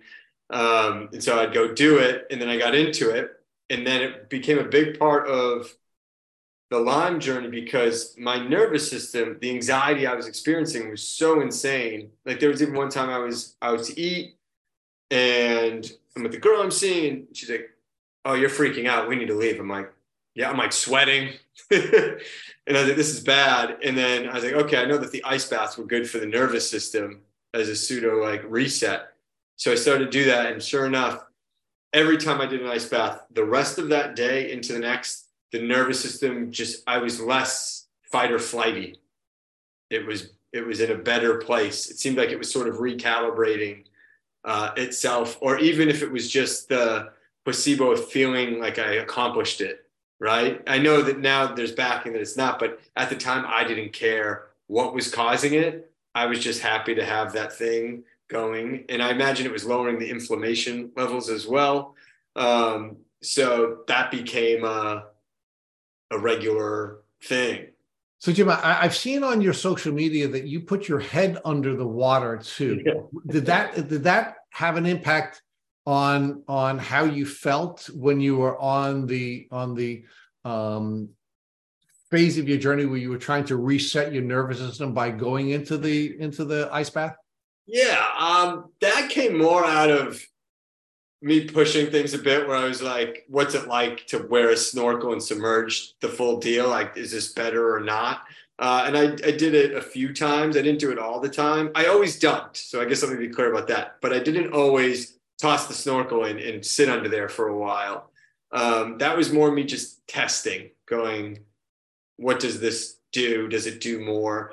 Uh, for me, anything but you, did, it, did it do more for you? Did you find that you had a, a longer period of time where you had uh, a more regulated nervous system and you were able to stay in the rest and digest state when you dunked your head, or did it not matter?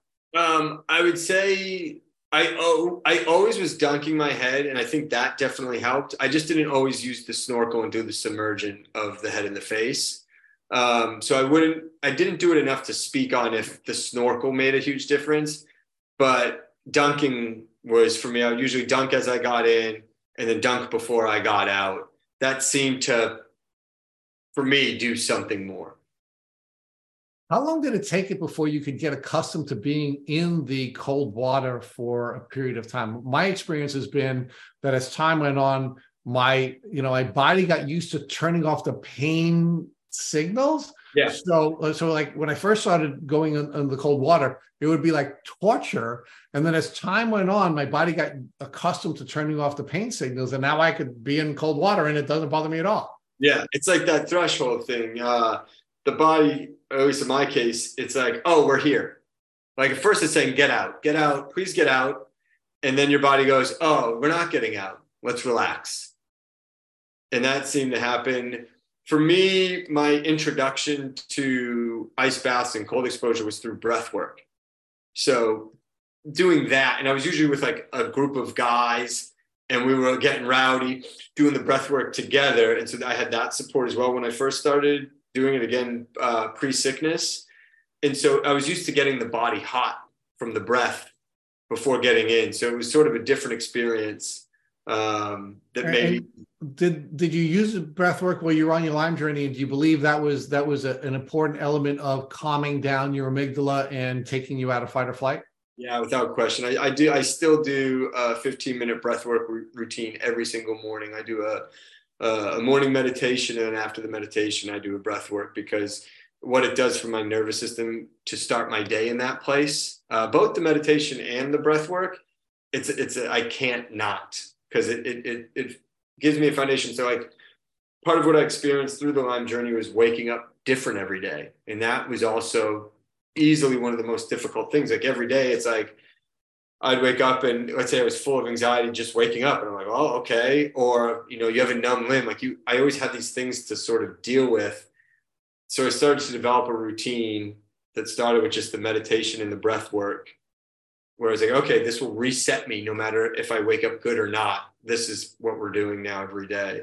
Um, and that that's been helpful. And I was lucky. I was a morning routine type person before all this wake up, do you know an eight minute thing of yoga uh, or whatever. I always had some routine in the morning to set the day, but through this process, a meditation, a guided meditation, and then uh, a guided breath work. So, um, what what program or what software were you using for the guided meditation, and what software or how were you being guided through your your your breath work? Yeah, so for the meditations, I would and still always do either something by Dr. Joe Dispenza or by Dr. Brian Weiss. Um, either or. Uh, for Brian Weiss has a great like a healing walkthrough meditation that I always really liked. And um, Dispenza, if you're familiar with any of his books, it was aligning for you know the better health through the the quantum field, if you will. So just taking you there. Um, in doing that work. And then for the breath work, it's uh, Wim Hof um, guided. It's like 11 or 15 minutes, depending on if you're doing like uh, a beginner or intermediate or, or further on. But okay. So now you did talk a little bit earlier about depersonalization. Uh, and and can you define what depersonalization is? And can you share with us whether or not your meditation practice um, helped you with the depersonalization? Absolutely. So my experience with it, the first when it first started happening, I tell people I was with, I was like, this feels like some sort of a drug because I just couldn't believe how weird I felt. And when I would look into a mirror, is when I would really go, okay, something is off, and I just didn't understand it. So it felt like being sort of out of the body, but aware of the body, but not connected to the body it was just strange. Like looking at my hands felt weird is another thing that I would say to people. Like, what's it like? I'm like, imagine if you looked at your hands and it just didn't connect for you right away. That's if I, and same with like in the mirror. Um, and I would be like that for like days at a time during this. And I just didn't understand it until I'd have more days that would put me back in. Um, meditation will sometimes do it. For me, better than that uh, yoga. And when I stepped up, like doing sparring rounds, doing like Muay Thai, going light, but with someone else. And you have to, like, that would, I remember walking in, you know, pretty depersonalized. And I was like, uh oh, how's going to let my sparring partner know? I'm like, hey, I'm not, you know, it's not going on today. It, but as we went through a round or two, I'm back. I'd be back in the body. And yoga, almost the same exact thing not feeling right, but all of a sudden, let's say it's like it's hot, you're breathing a certain way, and I'm in. Uh, meditation can do it, but it can also sometimes leave me out. It just depends on how I enter the meditation, let's say, if I allow myself to not be hung up there, I guess is how I'd explain so, so I, I, want to build out the depersonalization a little bit more because we've had folks on this podcast say, uh, I mean, depersonalization is a very common issue with folks who are chronically ill with Lyme disease. It may be other chronic illnesses, I don't know, but it's certainly very common. And the way the way many people have described it is is that their it's essentially their spirit is coming out of their body and they're just dragging this body that's betraying them along yeah. And that the only way that you can heal is if you get that spirit back into the body so that you're now, you know, one working together. And um, and of course, in many cases, when folks are describing uh, their meditation practice, and obviously there's a whole diverse set of, uh, uh, of tools that you can use, mm-hmm. um, that what you're doing is you're sort of calming down how your body is betraying the spirit, and it's allowing the spirit to now be in in communion with the body and in, in communion with, with the rest of the world. So talk to us about that sort of whole set of of, of experiences like you, where you literally leaving your body and almost like you know like uh, like a Christmas Carol, looking down at you know that body, and were you did you have to get back into you know you get your spirit back in line and into your body before you could heal? Yeah. So the best way I can describe it for me was I was like uh, hanging out just on the fringes of my body I think that's why mirrors always felt. I, I would always go to the mirror to know how bad it was, because it would just take a second to connect. It was like, uh, "You're you," and I remember like sort of having this inner dialogue. It's like you're you, but you're seeing you right now, and that is. The mirrors became a big thing with me, where I, that's how. Because if I felt a little off, I'd go, be like, "Oh, I know what's happening," or I'd look at my hands, and you just feel like you're sort of around you. So not like completely out and looking. At least in my case but just like around, but you can't get back in and you do feel like something is wrong. There's that uh, also I'll say that that's the, for me, whenever in that thing, that that place, that depersonalization, it was like something always telling you, hey, something's wrong. You need to pay attention to this, but yet you couldn't. Um, but Jim, did, did did it feel like your spirit and your body were separating? Was that is that a fair description, or did you have a different experience? No, I would say that that's pretty fair. I just didn't feel like it was like fully out of me. I felt like it was uh, on the fringes. I guess would be the best way to so say neither, it. Neither fully in or fully out. Yeah. Yep. Like not the. It was like um, uh, the connection wasn't perfect like it was disrupted is like a, a, another way I would think about it. Uh, like there was also like a delay in the connection. Like when I, would always think when looking at the hands, I'd be like, oh, okay, something's wrong. Like I would just know when I was out because it could just sort of happen. Uh, and it was always for me mirror in hands and just sort of how you'd feel even like walking. Like, uh, yeah, so I guess that's what the spirit thing is. You feel more like you're walking with yourself than in yourself, but in not a healthy way. right, right. And, and and and did you likewise believe that you had to, you know, you had to bring the spirit back into the body so that the body could heal? And you know, you're talking about Dispenza. So talk us a little bit about uh, Dispenza's teachings and how it's important for the spirit to be in the body, wholly in the body, so that you can heal and you can now use your spirit to tap into the larger, um, the larger spiritual world to yeah. heal yourself. Yeah, Dispenza stuff again, I feel like I was lucky with this. I was reading it far before getting sick, um, and feel really lucky because it was like I also was kind of mad. I was like, ugh, I really love this work, and now I have a reason to use it. Like it sort of bummed me out. It was just strange, but it was also okay. I read the work. I have a reason to use it. This is this is a good thing.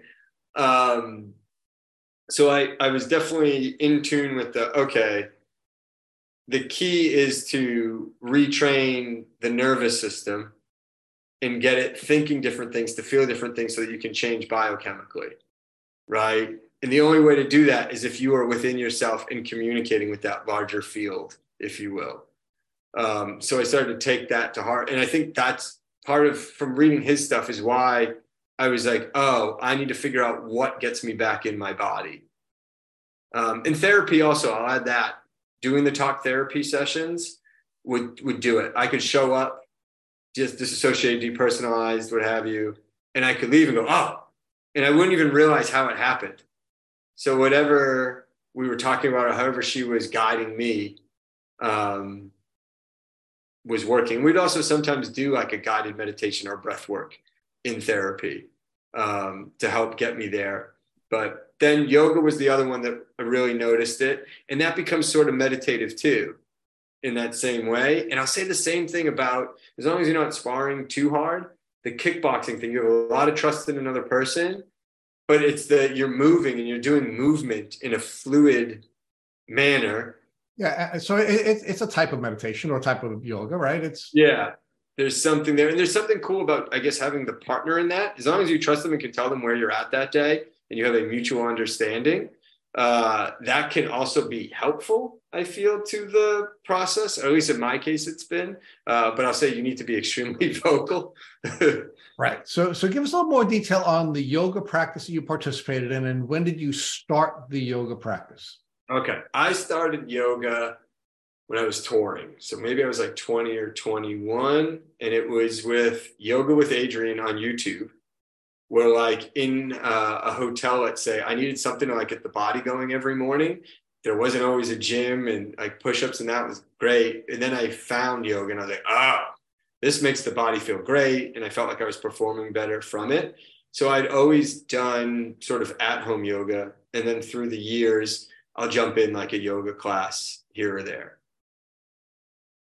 So now um, you've shared with us that you um, you had um, a spiritual practice, you had an emotional practice, you had now a medical practice um, where there seemed to have been ebbs and flows with you know your antibiotics helping you, but your antibiotics causing overgrowth issues. Let's go back to that piece of it. What other, um, uh, in addition to your your your spiritual practice and your emotional practices and your emotional work, um, what other medical um, what other medical interventions are you using other than what you've already described? Yeah. So I tried Reiki for the first time through this process. What is that? Uh, how do I explain it? Energy healing. Uh, in my case, uh, the practitioner would touch me and, and guide the energy and, and feel things. And at first, my first session, I was like, oh, I don't know. But then when I started going regularly, I was like, oh, this this is doing more. Um, I usually feel well rested after. Um, and I, I, started to go weekly for a while. I don't go weekly anymore, but I did a good lengthy period um, of doing it. It also helped my brain go, all right, you're going to go here and heal. So it was just kind of, I felt that was like a big thing, knowing that every week I was going somewhere and I started to look at therapy the same way. Why am I going here? To heal. Why am I going here? To heal. So I created these things. Why do I go to the gym in the morning? To heal. Everything became about going to heal and then come back better versus I'm going to work out. I'm like, it wasn't the thing anymore. It was, I was trying to make it more purpose, but um, Reiki was great. And I still go occasionally now and I don't know exactly how it does what it does. Like I have, a, I guess, a general understanding. So, uh, so let's talk about the electrome, right? Because one of the things that we, you know, we're beginning to explore here on Tick Boot Camp, um, and I'm actually wearing a Nikki. Uh, I'm I'm beta testing a Nikki, um, and uh, and uh, you know, I've just sort of been recently intro- introduced to the electrome. Like we are energetic beings, right? We have an electrome, yep. um, and, and, folks are certainly comfortable with a biome, but we're not really comfortable with an electrome. And I recently interviewed Dr. Casey Kelly, and I asked her when she was in medical school, was there even ever any discussion about the electrome? And she said, absolutely none, right? And she's using a lot of um, you know any energy tools now in, in her uh, medical practice. Um, so um, how did Reiki help you? And I, I know you you already said you, you, you had a rudimentary understanding, but talk about what it did to your electrome and how you think that was an important part of your healing journey. Yeah, I felt like it was uh, how do I create either creating space or getting things in align alignment to allow my body to do whatever it needed to do. That's how it it felt to me, or even feels to me like when I go, it's like, oh, I don't know why I feel lighter. Like I don't know the exact things, but I do. And then I would usually see over the next week or so that things felt a little bit better. And I was like, all right, so that was sort of me. I was like, all right, so I'll keep going, you know? So you uh, did you feel more centered? Like a, a lot of people, you know, because w- when you're when you're in fight or flight and you're and you're and you're neurologically off, and you had a lot of neurological symptoms during your entire journey, right? Um, you know, we we we have to find different ways of of resetting ourselves neurologically, and it looks like you were doing that with your with your breath practice. You were doing that with your with your uh, your cold practice. You were doing some of that with your with your sauna. Um, and and you were also doing that with reiki that you were very sensitive or aware that you were off and your electrome was off and you were using various tools to try to reset it so that you you could be neurologically and emotionally healthy enough to allow your your central nervous system not to interfere with your immune system yeah, absolutely. It felt like uh, leaving every every time I went to to Reiki, it felt like I had slept a bit. And I, I went through a good period of uh, Lyme insomnia, which I wish upon nobody. And it felt like I was like making, like I was getting rest also through that and like aligning that. I don't know how that all aligned. I just don't know enough. Yeah, but but but but it just seems to me that you were layering everything, and that's why you were having so much success with this. You were layering your spiritual practices. You were layering your your um, you know your uh, neurological practices. You were layering your spiritual practice. I mean, everything was being layered, and you were you were you were you were benefiting from using a number of different modalities at the same time. Uh, yeah, without question. And I think too, just for my own mental health at the time, that was also key because I felt like I had multiple irons in the fire. Not everything was pass or fail. It was, is the dance working, right? Or are the steps making sense? And as long as they were, I kept doing it. And I had to be careful not to fall into the mental thing of, oh, if I miss this this day or this week, it's I'm going to be sick because I sort of fell into that. Like it, it's crazy how this changed without me knowing it. My ways of thinking and like maybe within that fight or flight, the fear of being sicker because you know for at least for me it would come in waves. I'd be good working on everything and then get sick for a few days and then be good, but I changed nothing. And I was like, this doesn't make sense. This makes no sense. And thank God enough people told me, hey, uh, it's nonlinear yeah. That, that message, thankfully, if I didn't know that, I would have been, it would have been way harder. Um, and still is, don't get me wrong, I'm still like, we're still figuring out some little things, but through it, and I had some pretty dark moments too. Like it wasn't all while doing this, like great. It was like progress. Oh no, progress down again progress and that's just how it how it but you mean isn't that the lyme journey? Like one of the things that we've we've been arguing to folks in our community is that um that a lyme journey is really like uh, a flight from new york to california right and, and what we know about flights from New York to California is that the average plane has to course correct 1,200 times, right? So it's really about not right or wrong. It's about course correcting based on what's happening in your journey. And part of the reason why you seem to have been able to do that so well and have a short journey is not only because you were diagnosed so quickly, but also because you were in a place where um, where you were able to course correct um, often and quickly uh, without necessarily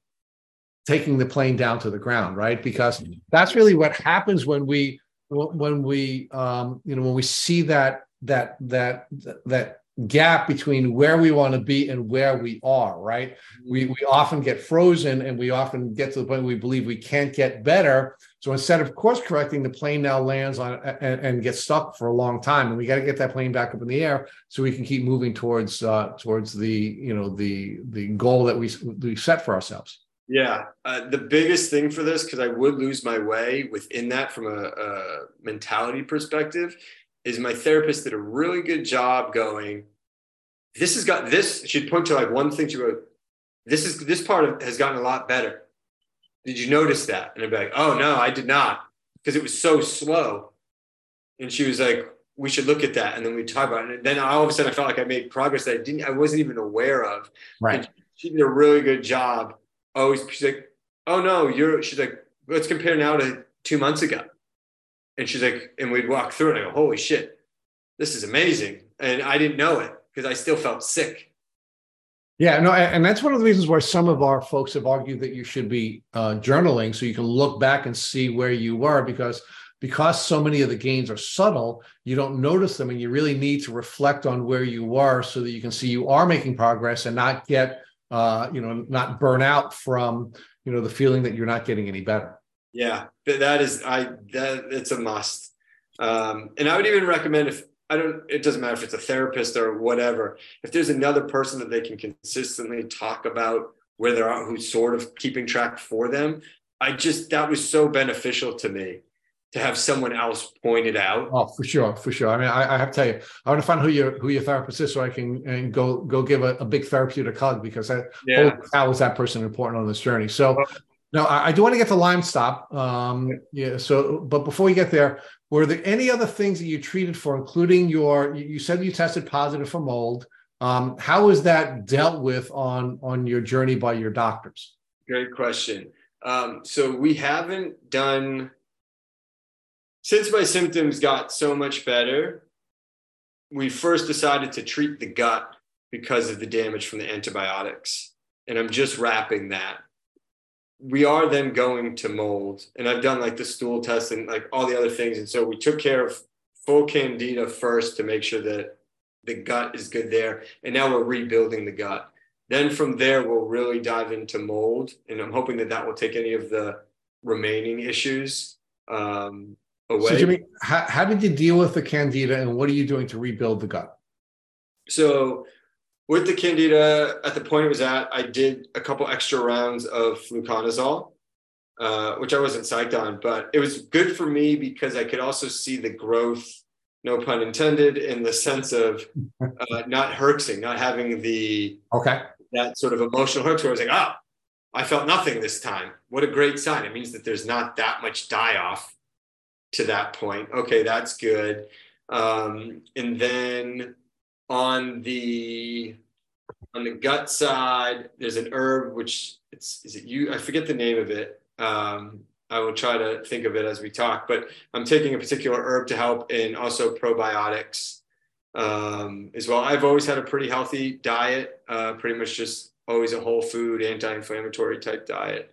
Um, so that's aligned. And then there's an herb that I started, I've stopped and started a few different times called A-Bart, um, particularly for the Bartonella. I just find it does, it makes me feel better. Um, even while, even at the place I'm at. I don't think I'll take it forever, um, but but it's okay if you do, right? Yeah, it helps my sleep. Um, so there's just certain things with that that I still um, play with.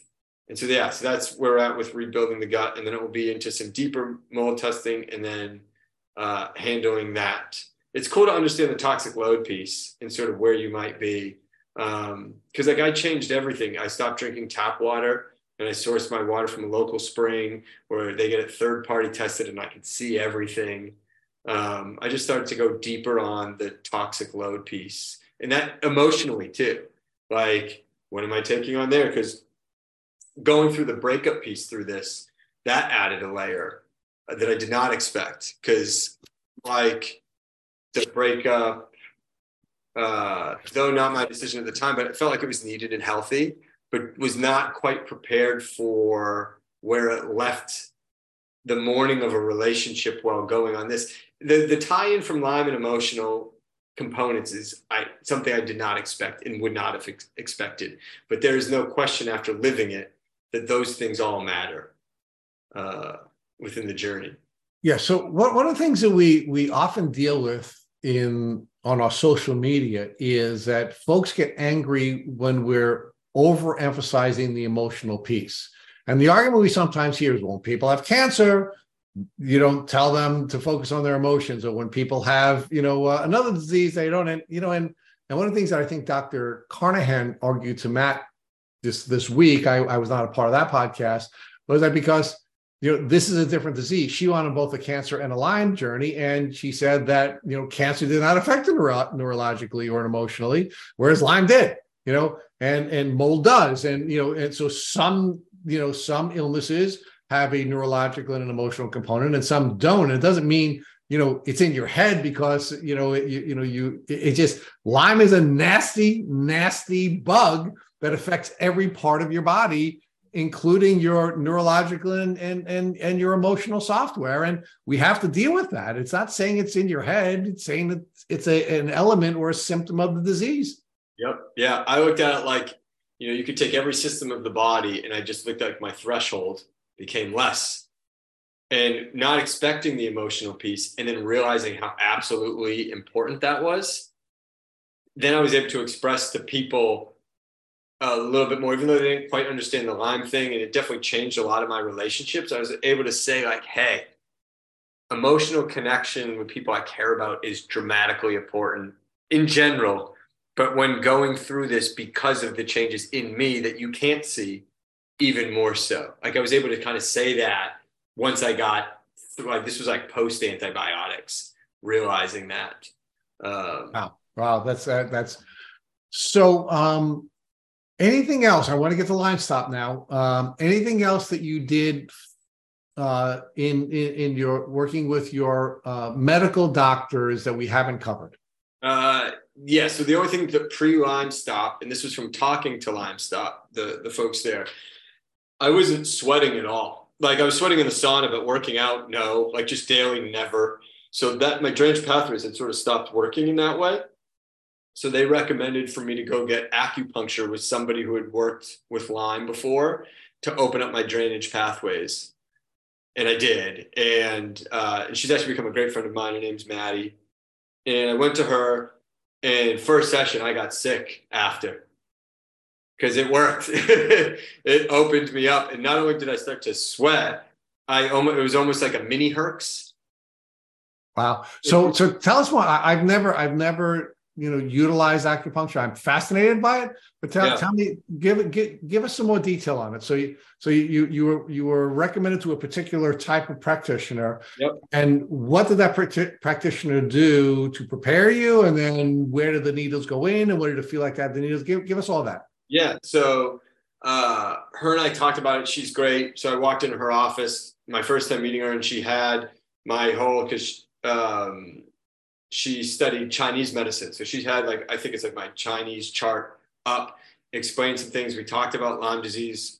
She, I did pre going in a whole intake form. So she knew everything I was dealing with.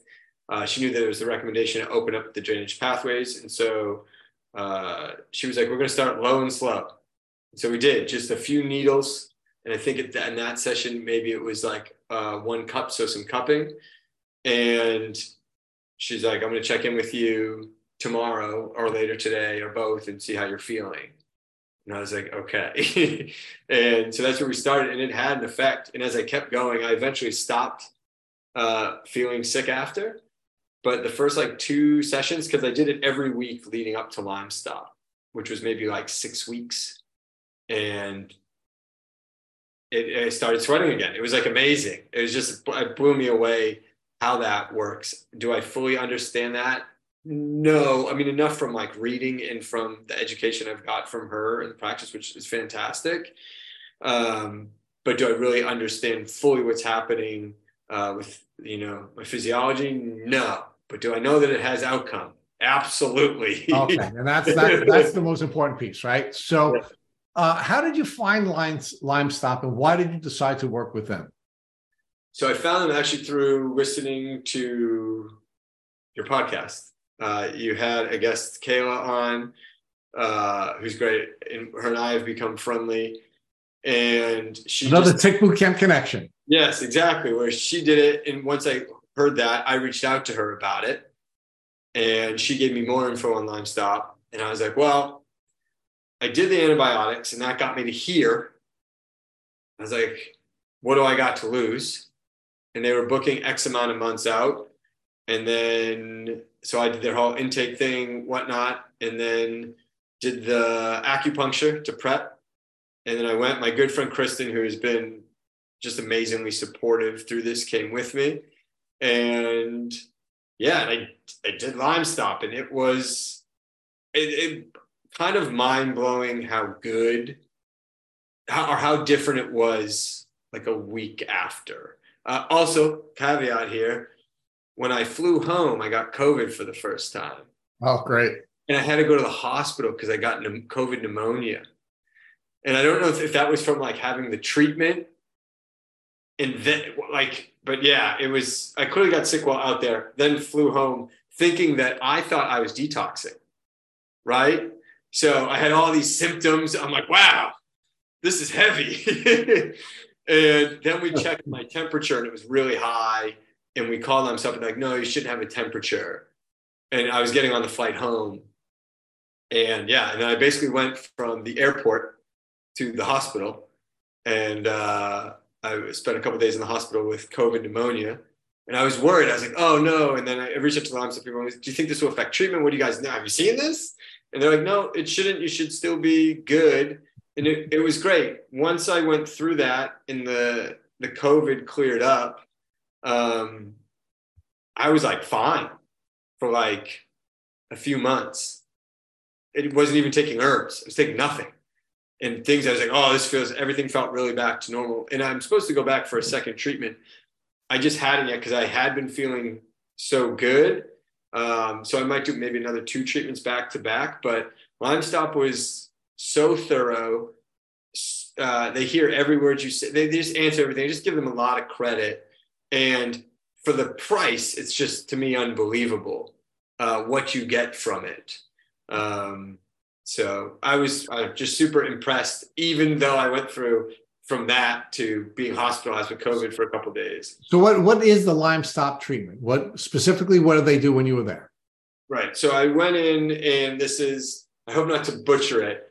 Um, so it's like they call it, I think, craniobiotic treatment, and they're using magnets. And from my understanding, they're taking the magnets and they're alerting the immune system of where the tick-borne illness bacteria is hiding and escaping it. And they're also doing muscle testing. So let me, I guess, start there. The, when you first go in, they do muscle testing and they tell you what you have and where. So it could be, and that that's a, that includes things like mold and parasites, uh, not just Lyme. And they kind of go through this whole thing, and you get all of this. And then you go in, and over two days, you do four or so treatments with the magnets and then there's a supplement protocol you can do uh, with it as well. So this again is treating your electrome, right? Where they're, right. where they're so describe for us what muscle testing is, and and then um, tell us how you got the results. Was it was it was it a written report? Was it verbal? How did how did that all come together? Yeah. So when you go in to see the doctor, they take your arm and they're literally feeling from like call it sensitivity, how your muscle is reacting when they take a vial of whatever they're testing for and put it against your skin. And so, whatever they feel, so it's that practitioner's feel is what they're relying on. And they do give you a written sheet with everything they tested for, every vial they put against your skin, and if the muscle tested positive or negative to say that it was in the body. What did you feel when the vial one vial or another was being put against your skin, could you feel the difference? With some things, yes. It was also it, really, really quick, but you could sort of feel because you're just putting the same amount of pressure on your arm, let's say. And when you felt the pressure change, you're like, oh, my body just reacted. I didn't do that. so some of them, yeah, some of them, no. Um, but yeah, that was the process. And the magnets at first, uh, I I feel, felt like I could feel them because they're putting these magnets on your head and then on the other parts of your body and it's sort of like tracing um, from what they found in the muscle testing to where it would be. Um, again, I have a very light understanding, uh, worth for anyone listening to just dig deeper uh, and ask, reach out to them, ask all the questions that you have. Uh, for me, it was one of those things I was like, I did antibiotics, which I feel 50 50 on. I feel like I probably needed to do it, but it also did a lot of harm. Um, and I feel that too. So would I do it again? Probably. Would I also maybe have done it shorter? Probably. It's it's it's tough. It's such a hard thing at the moment because you just want to get well. Um, but I will say it antibiotics definitely move the needle without question. Recovery from it difficult for me personally. Um, doing all the other modalities, so to speak, helped a lot. And then drastic difference when I did Lyme Stop. Okay. Now, do you think the drastic difference that you had with Lyme Stop, and we always have to be careful with a recency bias, right? I mean, in many cases on this podcast, we have people come on and say, I know how to solve Lyme disease because when I did X, I got better. And we're like, well, let's pause there, right? Because, you know, just because the last thing you did helped you to get over a threshold where you're feeling much better doesn't mean that every other modality that you use up to that point didn't play a role in getting you to that point, which now allowed you to have success. So, where would you be on the Lyme Stop piece? Do you think that's something you should have done earlier, or do you think you did it just at the right time in combination with all the other things you were doing up until that point? Yeah, I'm going to guess I just did it at the right time because I think to exactly what you're saying, it's the sum of the parts. I, I think it's one of the best things and worst things about the journey of this you got to do a lot of different things. This is just my personal opinion. You got to do a lot of different things that you will be sort of guided to and away from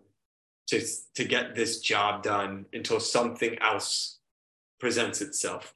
And that includes the emotional work, it appears as well, which is like, you know, I got asked by my functional doctor and the Lyme Stop folks about like, you know, any past emotional anything. And I was like, well, thankfully I've been working on this for a long time in therapy and doing things like yoga. And they're like, oh, great. I, like, I felt really ahead and really lucky that I had already had that foundation in a lot of ways because I can, there's too much, the emotional piece is too overlooked. But uh, to answer the question, I think it's the sum of its parts and the timing sort of works on itself, uh, which sometimes is a hard pill to swallow, but you kind of take the ups and downs with it. Yeah, so so, but you know, again, I, I I know a lot of people think you know these kinds of conversations are woo woo, but I don't. I, I I think I think I think you've had Lyme for a good portion of your entire life. I think your body was getting you ready for this. I think there were many things that you're describing as luck, and and uh, and I don't describe as luck. I think it was your body getting ready for this battle, and when it came, uh, when it came, all of these things came together for you. Some of it had to do with you having an interest in Lyme. Some of it having to do with you you know, be having a, you know, a, a, having built a team. Some of it has to do with you learning about Dispenza, and you were saying that, you know, you know, I, I, oh, it sucks that I have to now use this. I have a reason for this now. Yeah, yeah. It, it, really, it really didn't suck. It was your body getting you ready, and you had all these pieces, and you're an intuitive guy, and you sort of allowed this guidance to take place.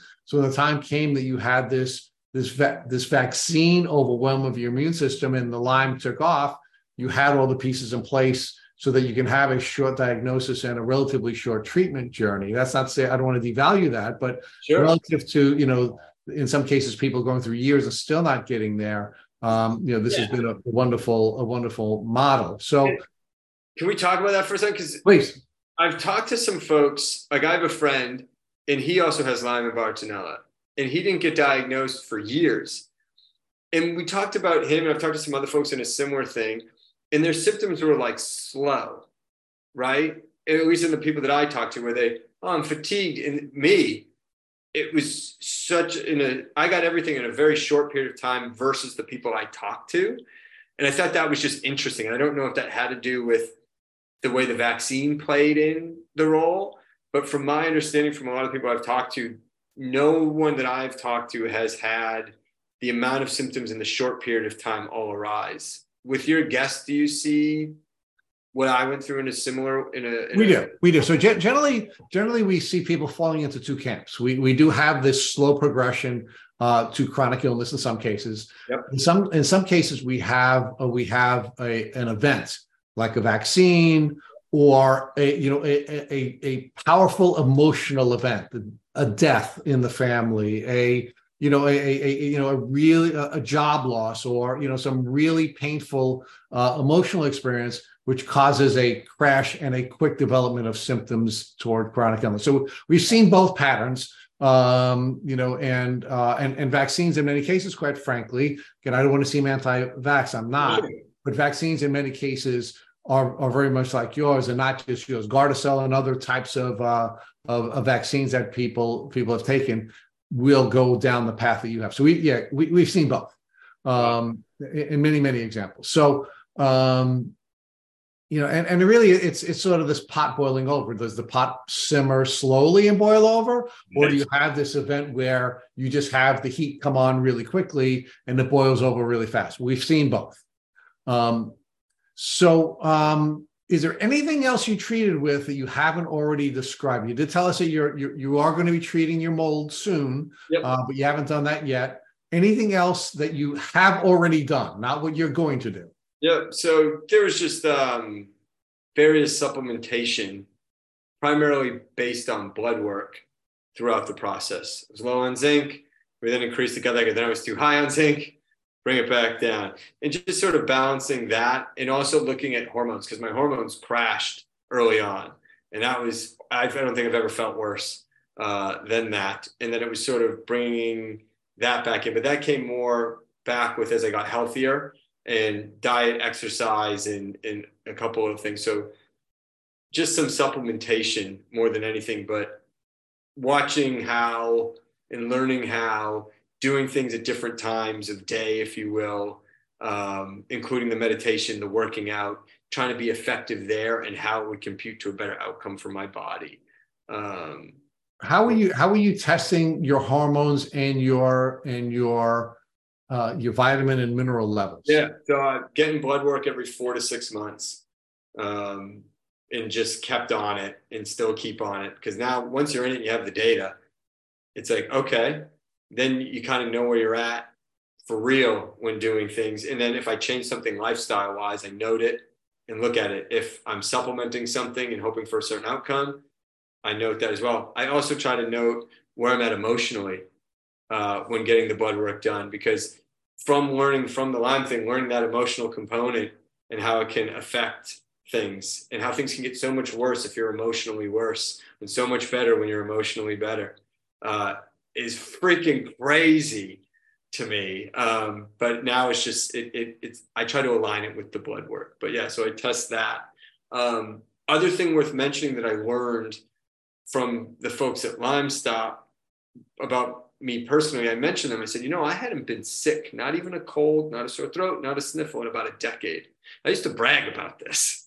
Um, and then she goes, it was, I, I, forget the woman's name, one of the two women that run it um, with the doctor there. And they go, oh no, we see this a lot. If you're, and their thought was, if your immune system is so active, controlling the Lyme, because it's in your system, that anything else small that comes in, it's just destroyed. So it doesn't take a chance to have an immune response.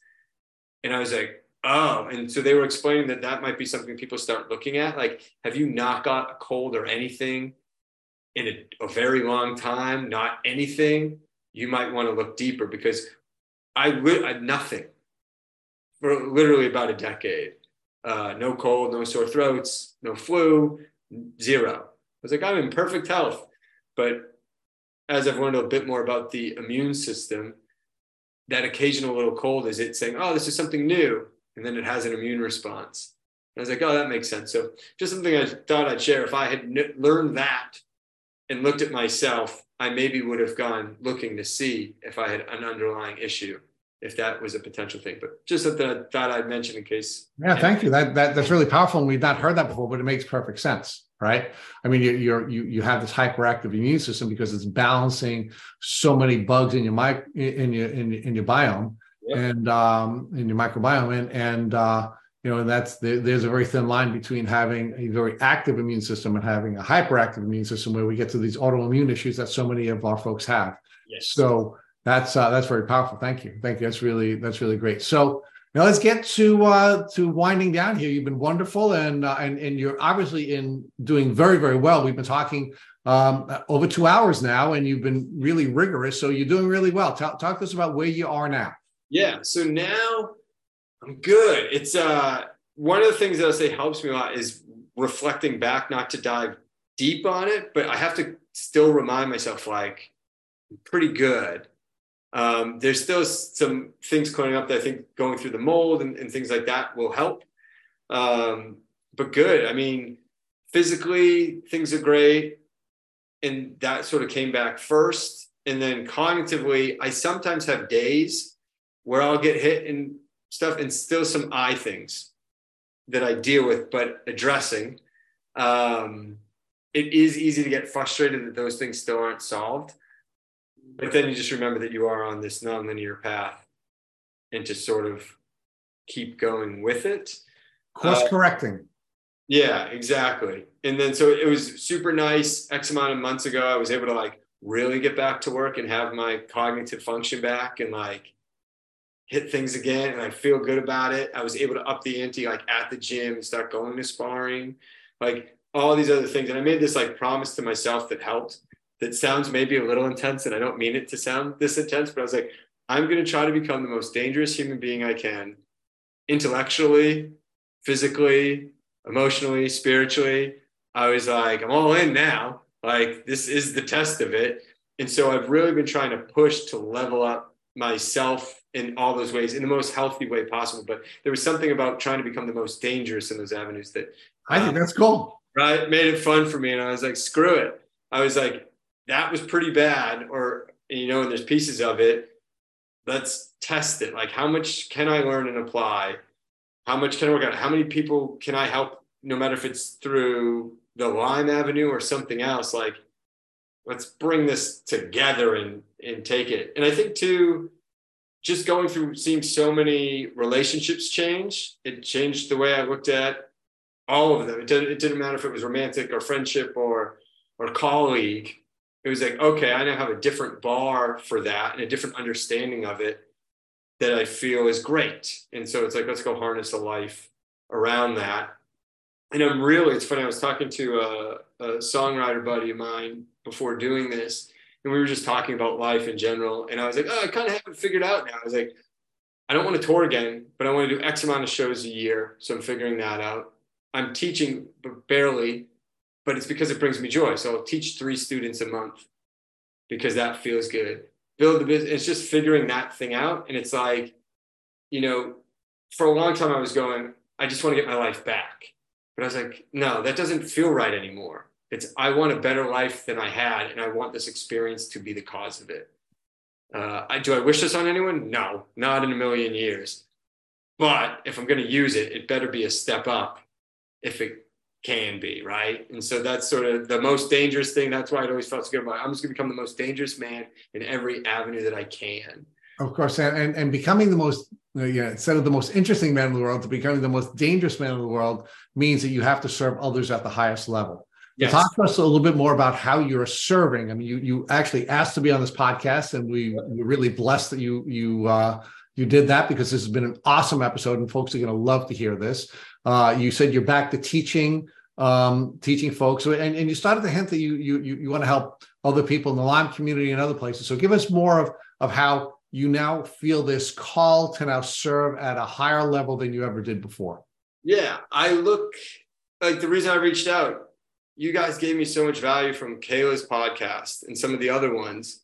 It's like, how do you not go. And then I started talking to people and I found out that I had information that could help them. Like there was a Nashville buddy who called me. He's like, Hey, my friend's having these symptoms. It sounds kind of like you. Got on with them. Didn't have the same tick-borne illness as me, but certainly had a tick-borne illness. Right. And it's like, okay, it's important. At first, I didn't want to talk about this ever. I was like, I will not identify with this. I'm not making an identity of this. This is not who I'm going to be. But then you realize it's like, you don't need to make an identity of it, but you might need to make an identity of helping people, period. Um, which I was a believer in before, but it's just like now it's like, no, no, no, no. This is, needs to be more of a driving reason you do anything. Because um, you realize how easy it is to fall out. Because this gets dark. Like, uh, you know, I had moments of the the suicidal thinking and how to call and go deeper on it, and that I don't think gets talked about as far as how normal it can be with this. But the minute I opened up, oh yeah, me too. It's like, whoa, we, we need to open up a conversation, which I know exists, but it's like, to me, this was a bit different with this one. And again, that emotional component. So it's like, how do we serve and discuss in that way to help? So I know I just think about it. It's like, how do you help the young people in the community is always going to be a big thing. If you have an experience that can help anyone, so it's like I had a buddy, uh, bring up Lyme because he was doing hiking. He was like, I'm worried about ticks. And I'm like, you should be. And I just walked him through it and I go, here's why you should be. But now that you know this, maybe now you can go back to enjoying your hike.